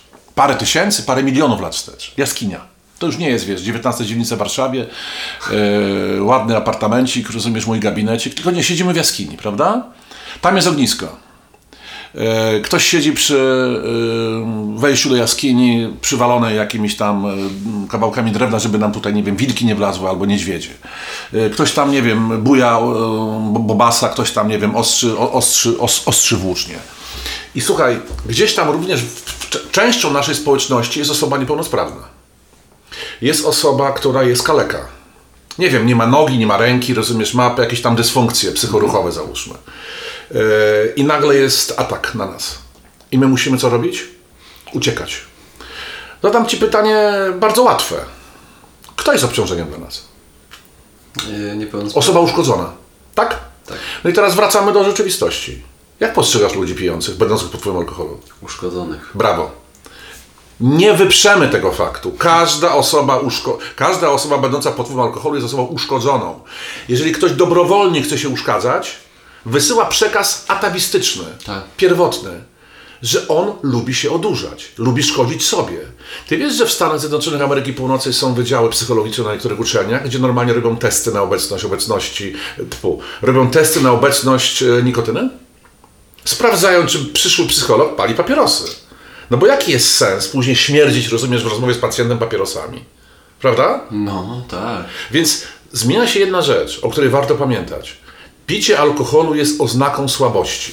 Wyobraź sobie scenkę, gdzie na imprezie tłum ludzi. Przepraszam, przepraszam. Chciałem coś ogłosić. Konsternacje się rozglądają. Wstaję. Słuchajcie, Chciałem tutaj wszystkim y, dzisiaj tu ogłosić, bardzo dziękuję, bo to fajne przyjęcie jest, ale chciałem wszystkich poinformować, że dzisiaj z tą stojącą koło mnie kobietą, to jest moja żona, jesteśmy razem, będę z nią uprawiał seks. I żeby ten seks był udany, wezmę Viagrę, ponieważ mi nie dyga. Muszę się po, poprawić troszkę preparatem, y, który poprawi mi erekcję. Tylko to chciałem ogłosić. Dziękuję bardzo, do widzenia. Jak to skomentujesz? Obciach. Świr. Uszkodzony facet. Ale wariat. wariat, no. Wariat. Kto ogłasza światu o swoim... Niech on sobie bierze tego Cialisa, Viagry, rozumiesz, ten jakiś tam, nie wiem, y, niech konar płonie. Ty kto to robi? No wariat. No, furiat. Ogłasza światu, rozumiesz, o swojej słabości. No i teraz weźmy sytuację inną. Na zdrowie. Wariat. Tylko, że my tego jeszcze nie wiemy. To wiedzą ci, którzy wiedzą, jak działa alkohol. Alkohol, poka- pi- chcąc pić dobrowolnie truciznę, przeczyszczasz do rur. Tak.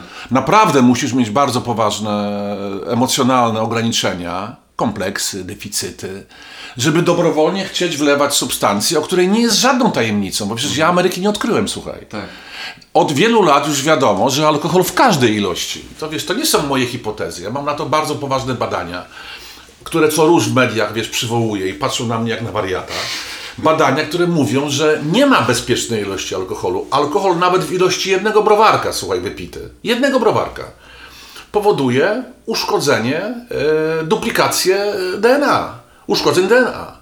Alkohol, nawet lampka wina czy, czy butelka wina i widzisz, y, ktoś, co on gada, ten Rutkowski zwariował. Tak, proszę bardzo. The Lancet. Odsyłam do badań The Lancet, które trwały 26 lat, które się skończyły w 2016 roku, które przez które przez dwa lata do 2018 roku, do końca 2018 roku były analizowane, rozumiesz, przez najbardziej wybitne mózgi. I w 2019 roku, rozumiesz, dowiedzieliśmy się o tych badaniach. Ja się o tych badaniach dowiedziałem 1 stycznia 2019 roku, że każda ilość alkoholu jest kancerogenna, czyli uszkadzająca, em, uszkadzająca nas e, na poziomie e, wszystkich nowotworowych historii, ale również no, uszkadza mózg. Działa neurotoksycznie i kancerogennie. No, to nie jest tajemnica. To wszyscy o tym wiedzą. Pewnie. Tylko, że my tej wiedzy nie chcemy przyjąć. Dlaczego? Bo alkohol jest obecny w naszej kulturze od tysięcy lat. Traktowany jest jako klej społeczny. Tak. I teraz mam dla Ciebie zagadkę. Czy wiesz, ile wydawali Amerykanie 50 lat temu, w latach 70., na reklamę alkoholu? Nie wiesz, no pewnie nie, Nie mam no bo skąd masz wiedzieć? No to Ci powiem. E, 40 milionów dolarów rocznie. Rocznie. Niemała kwota. Do, doliczmy inflację. Nie wiadomo, tak, nie wiadomo do czego porównujemy, więc jeszcze nie wiadomo. No więc wiesz, to było 50 lat temu, Tak. trochę inny był tam dolar i tak dalej. Generalnie kwota nie mała, ale zgadnij teraz, porównując z tą kwotą 40 Tak. milionów 50 lat temu, w latach 70., ile w ostatnich latach 2020-2021 wyda, wy, wydają Amerykanie na reklamę alkoholu? No. Chciałbym powiedzieć dużo mniej, ale... ale... 5 miliardów. No Właśnie. 5 miliardów. I teraz pytanie, dlaczego tak dużo? Już znasz odpowiedź. A propos tego, co mówiłem wcześniej. Tak. rośnie świadomość społeczna. Naprawdę ludzie coraz więcej wiedzą na temat alkoholu. Ja nie piję alkoholu od kilkunastu lat, bo dowiedziałem się o badaniach jeszcze wcześniej niejakiego e, Daniela G. Aymana. E, byłem w Sztokholmie, wiesz, miałem wykłady akurat tam dla firmy, która tam pracuje i mnie zaprosili jako mądrale e, dla menadżerów wysokiego szczebla. I miałem trochę wolnego czasu między, między, między mm, tymi, między zajęciami.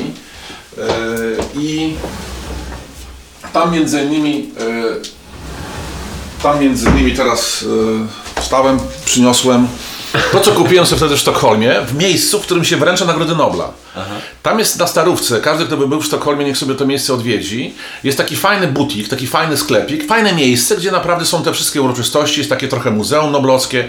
E, I tam e, kupiłem sobie między innymi ten mózg. To jest właśnie mózg, który, który, wykorzystuję do pokazywania na różnych prezentacjach. Zresztą ja miałem ten, e, tego mózgu nie miałem, ale miałem u Łukasza właśnie, jak z nim rozmawiałem. pamiętam, tak, tak, tak. Miałem właśnie taką, takie slajdy po tej prezentacji, z tą prezentacją, którą tę wiedzę poznałem właśnie dzięki temu amerykańskiemu e, profesorowi notabene, neurobiologowi, e, który, zro, który zrobił badanie SPECT, Single Photon Emission Computed Tomography. To jest tak, takie badanie, które e, bada mm, mózg pod, pod kątem neurotoksyczności. I żeby skrócić ten wątek, wyszło z tych badań coś naprawdę niesamowitego. Nie trzeba się od alkoholu uzależnić, Wystarczy stosować model tak zwanego weekendowego picia, czyli piątek, piąteczek, piątunio, raz na jakiś czas e, i to już powoduje widoczne na tym badaniu zmiany w korze przedczołowej. A co to jest kora przedczołowa? Co to jest kora przedczołowa i co ona, i co ona może e, spowodować, jeżeli ją uszkadzamy, jeżeli o nią nie dbamy? A warto też przypomnieć, że my o nią możemy nie dbać nie tylko pijąc alkohol, ale paląc papierosy, nie wysypiając się. E, Można to też uzyskać na przykład nie mając e, kasku, kiedy na przykład, nie wiem, się boksujemy. Warto dbać o takie rzeczy. Jest mnóstwo czynności, które w ogóle stres tak samo powoduje, jest neurotoksyczny. Słaba aktywność kory przedczołowej wiąże się z brakiem przezorności, skróceniem czasu koncentracji, impulsywnością, odkładaniem spraw na później, dezorganizacją, złą oceną sytuacji, brakiem empatii, brakiem autorefleksji i nieumiejętnością uczenia się na błędach.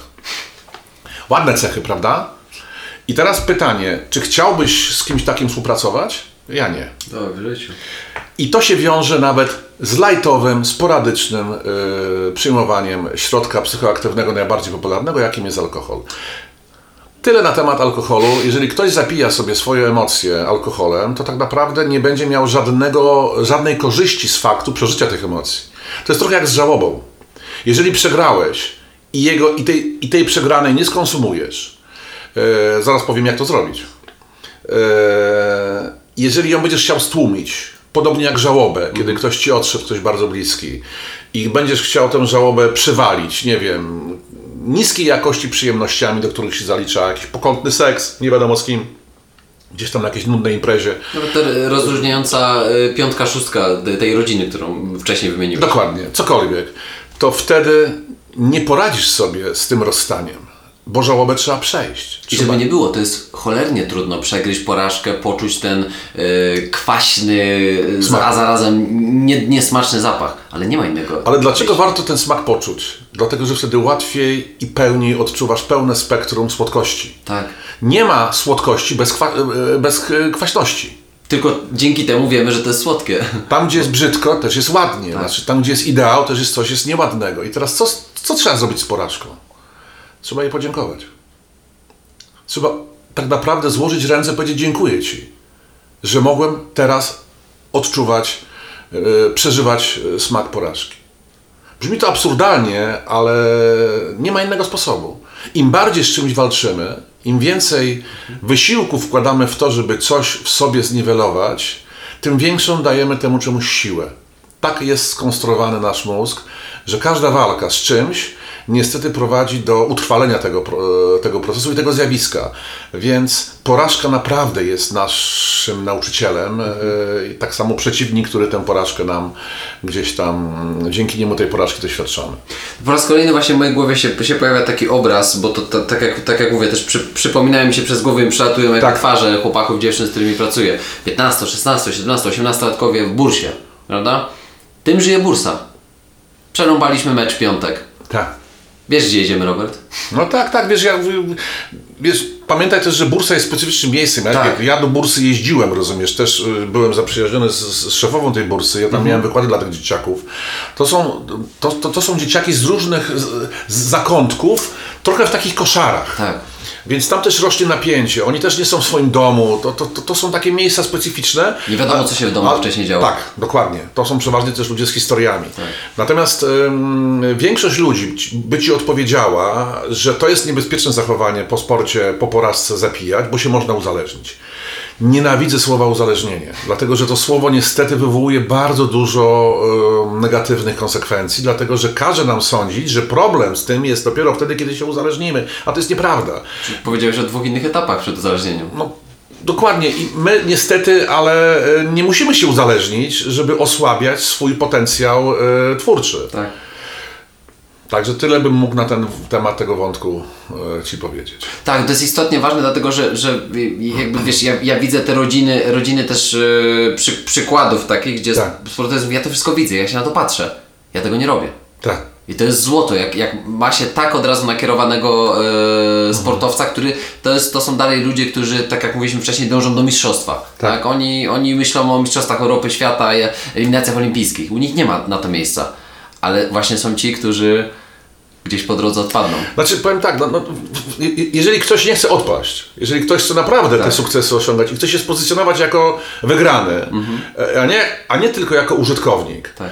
to zawsze kontakt z jakimkolwiek środkiem psychoaktywnym zmieniającym świadomość, a w tym kontekście mówimy głównie o alkoholu, bo jest najbardziej powszechny, zmiecie nas z planszy. Zmiecie z planszy, nie będziemy się kompletnie w tej rywalizacji liczyć. Ja naprawdę swoje lata mam i pamiętam z lat młodości takie zdanie: sportowcy nie piją. To jest nadal aktualne. Tak. Jeżeli jesteś sportowcem i pijesz alkohol, to znaczy, że jesteś dupa, nie sportowiec. Jesteś pierdoła. Próbujesz być sportowcem. I to się tyczy również, niestety, no bo tutaj się mogą pojawiać różnego rodzaju afery z różnymi znanymi sportowcami, gdzie ten alkohol naprawdę był wszędzie. A jest słabe. To jest słabe, bo ty tak naprawdę, chłopie, udowadniasz, że jesteś po prostu popękany, że Tak. coś ci uwiera. To jest właśnie z wykrzykiwaniem, pijąc na imprezie alkohol, wykrzykujesz wszystkim dookoła, że ty sobie nie radzisz z emocjami, że ty potrzebujesz protezy. Potrzebujesz y, pigułki, która poprawi ci twoją sprawność seksualną, a w tym momencie sprawność komunikacyjną międzyludzką, ponieważ alkohol głównie jest pity. To jest słuchaj paradoks. Przychodzą do mnie naprawdę poważni ludzie, którzy nie lubią alkoholu. Nie są nawet od niego uzależnieni, słuchaj. Nie muszą się go napić. E, nie ma, wiesz, bo bardziej jestem w stanie zrozumieć alkoholika, że on go pije, no bo musi, prawda? Tak, bo jest, bo, no bo jest... Nie e, może bez. No nie może bez, jest w obsesji.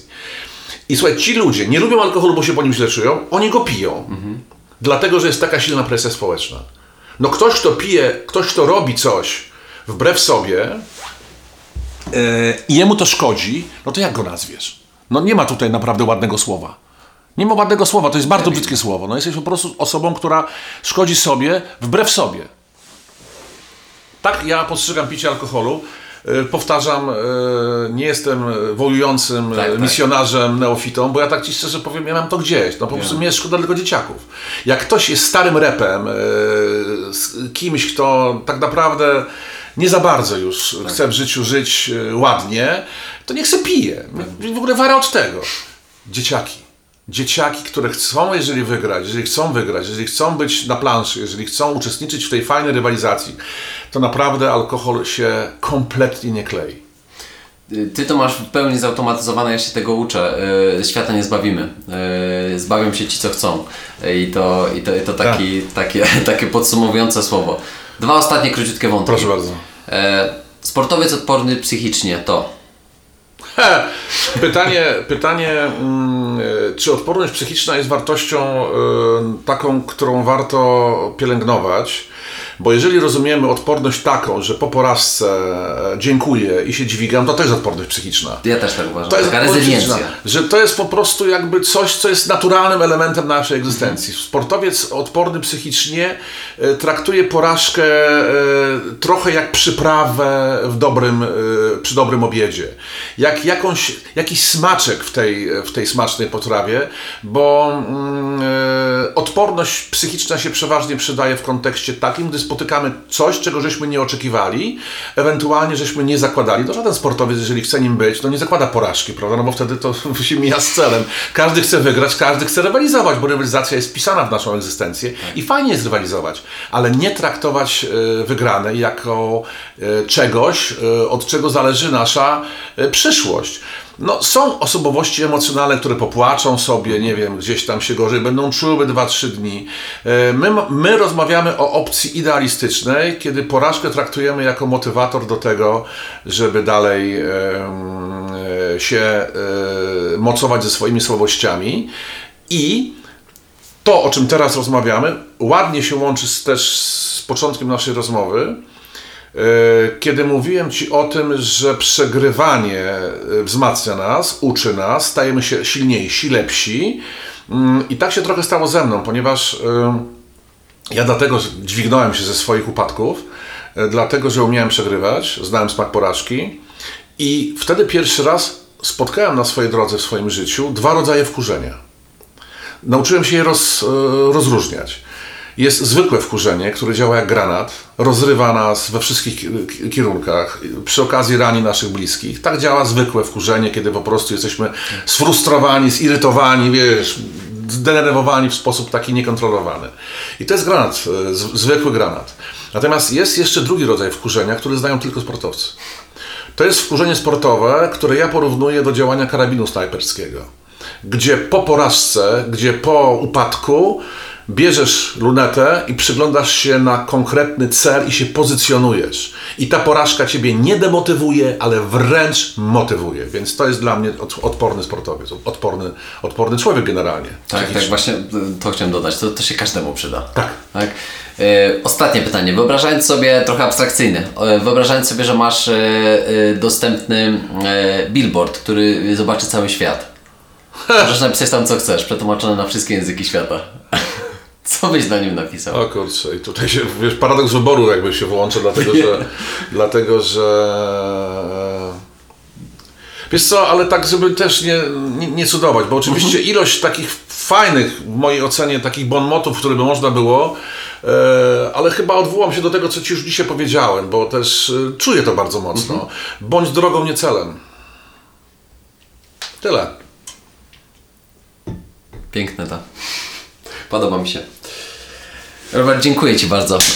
To jest e, zaszczyt wielki, e, raz jeszcze to powtórzę, że zostawiłeś tyle e, wiedzy przede wszystkim dla ludzi, tego, który, którzy tego słuchają, ale też dla mnie. Ale my, słuchaj, ale my strasznie długo żeśmy gadali. Myślę, że komuś się będzie chciało tyle czasu słuchać tego naszego gadania.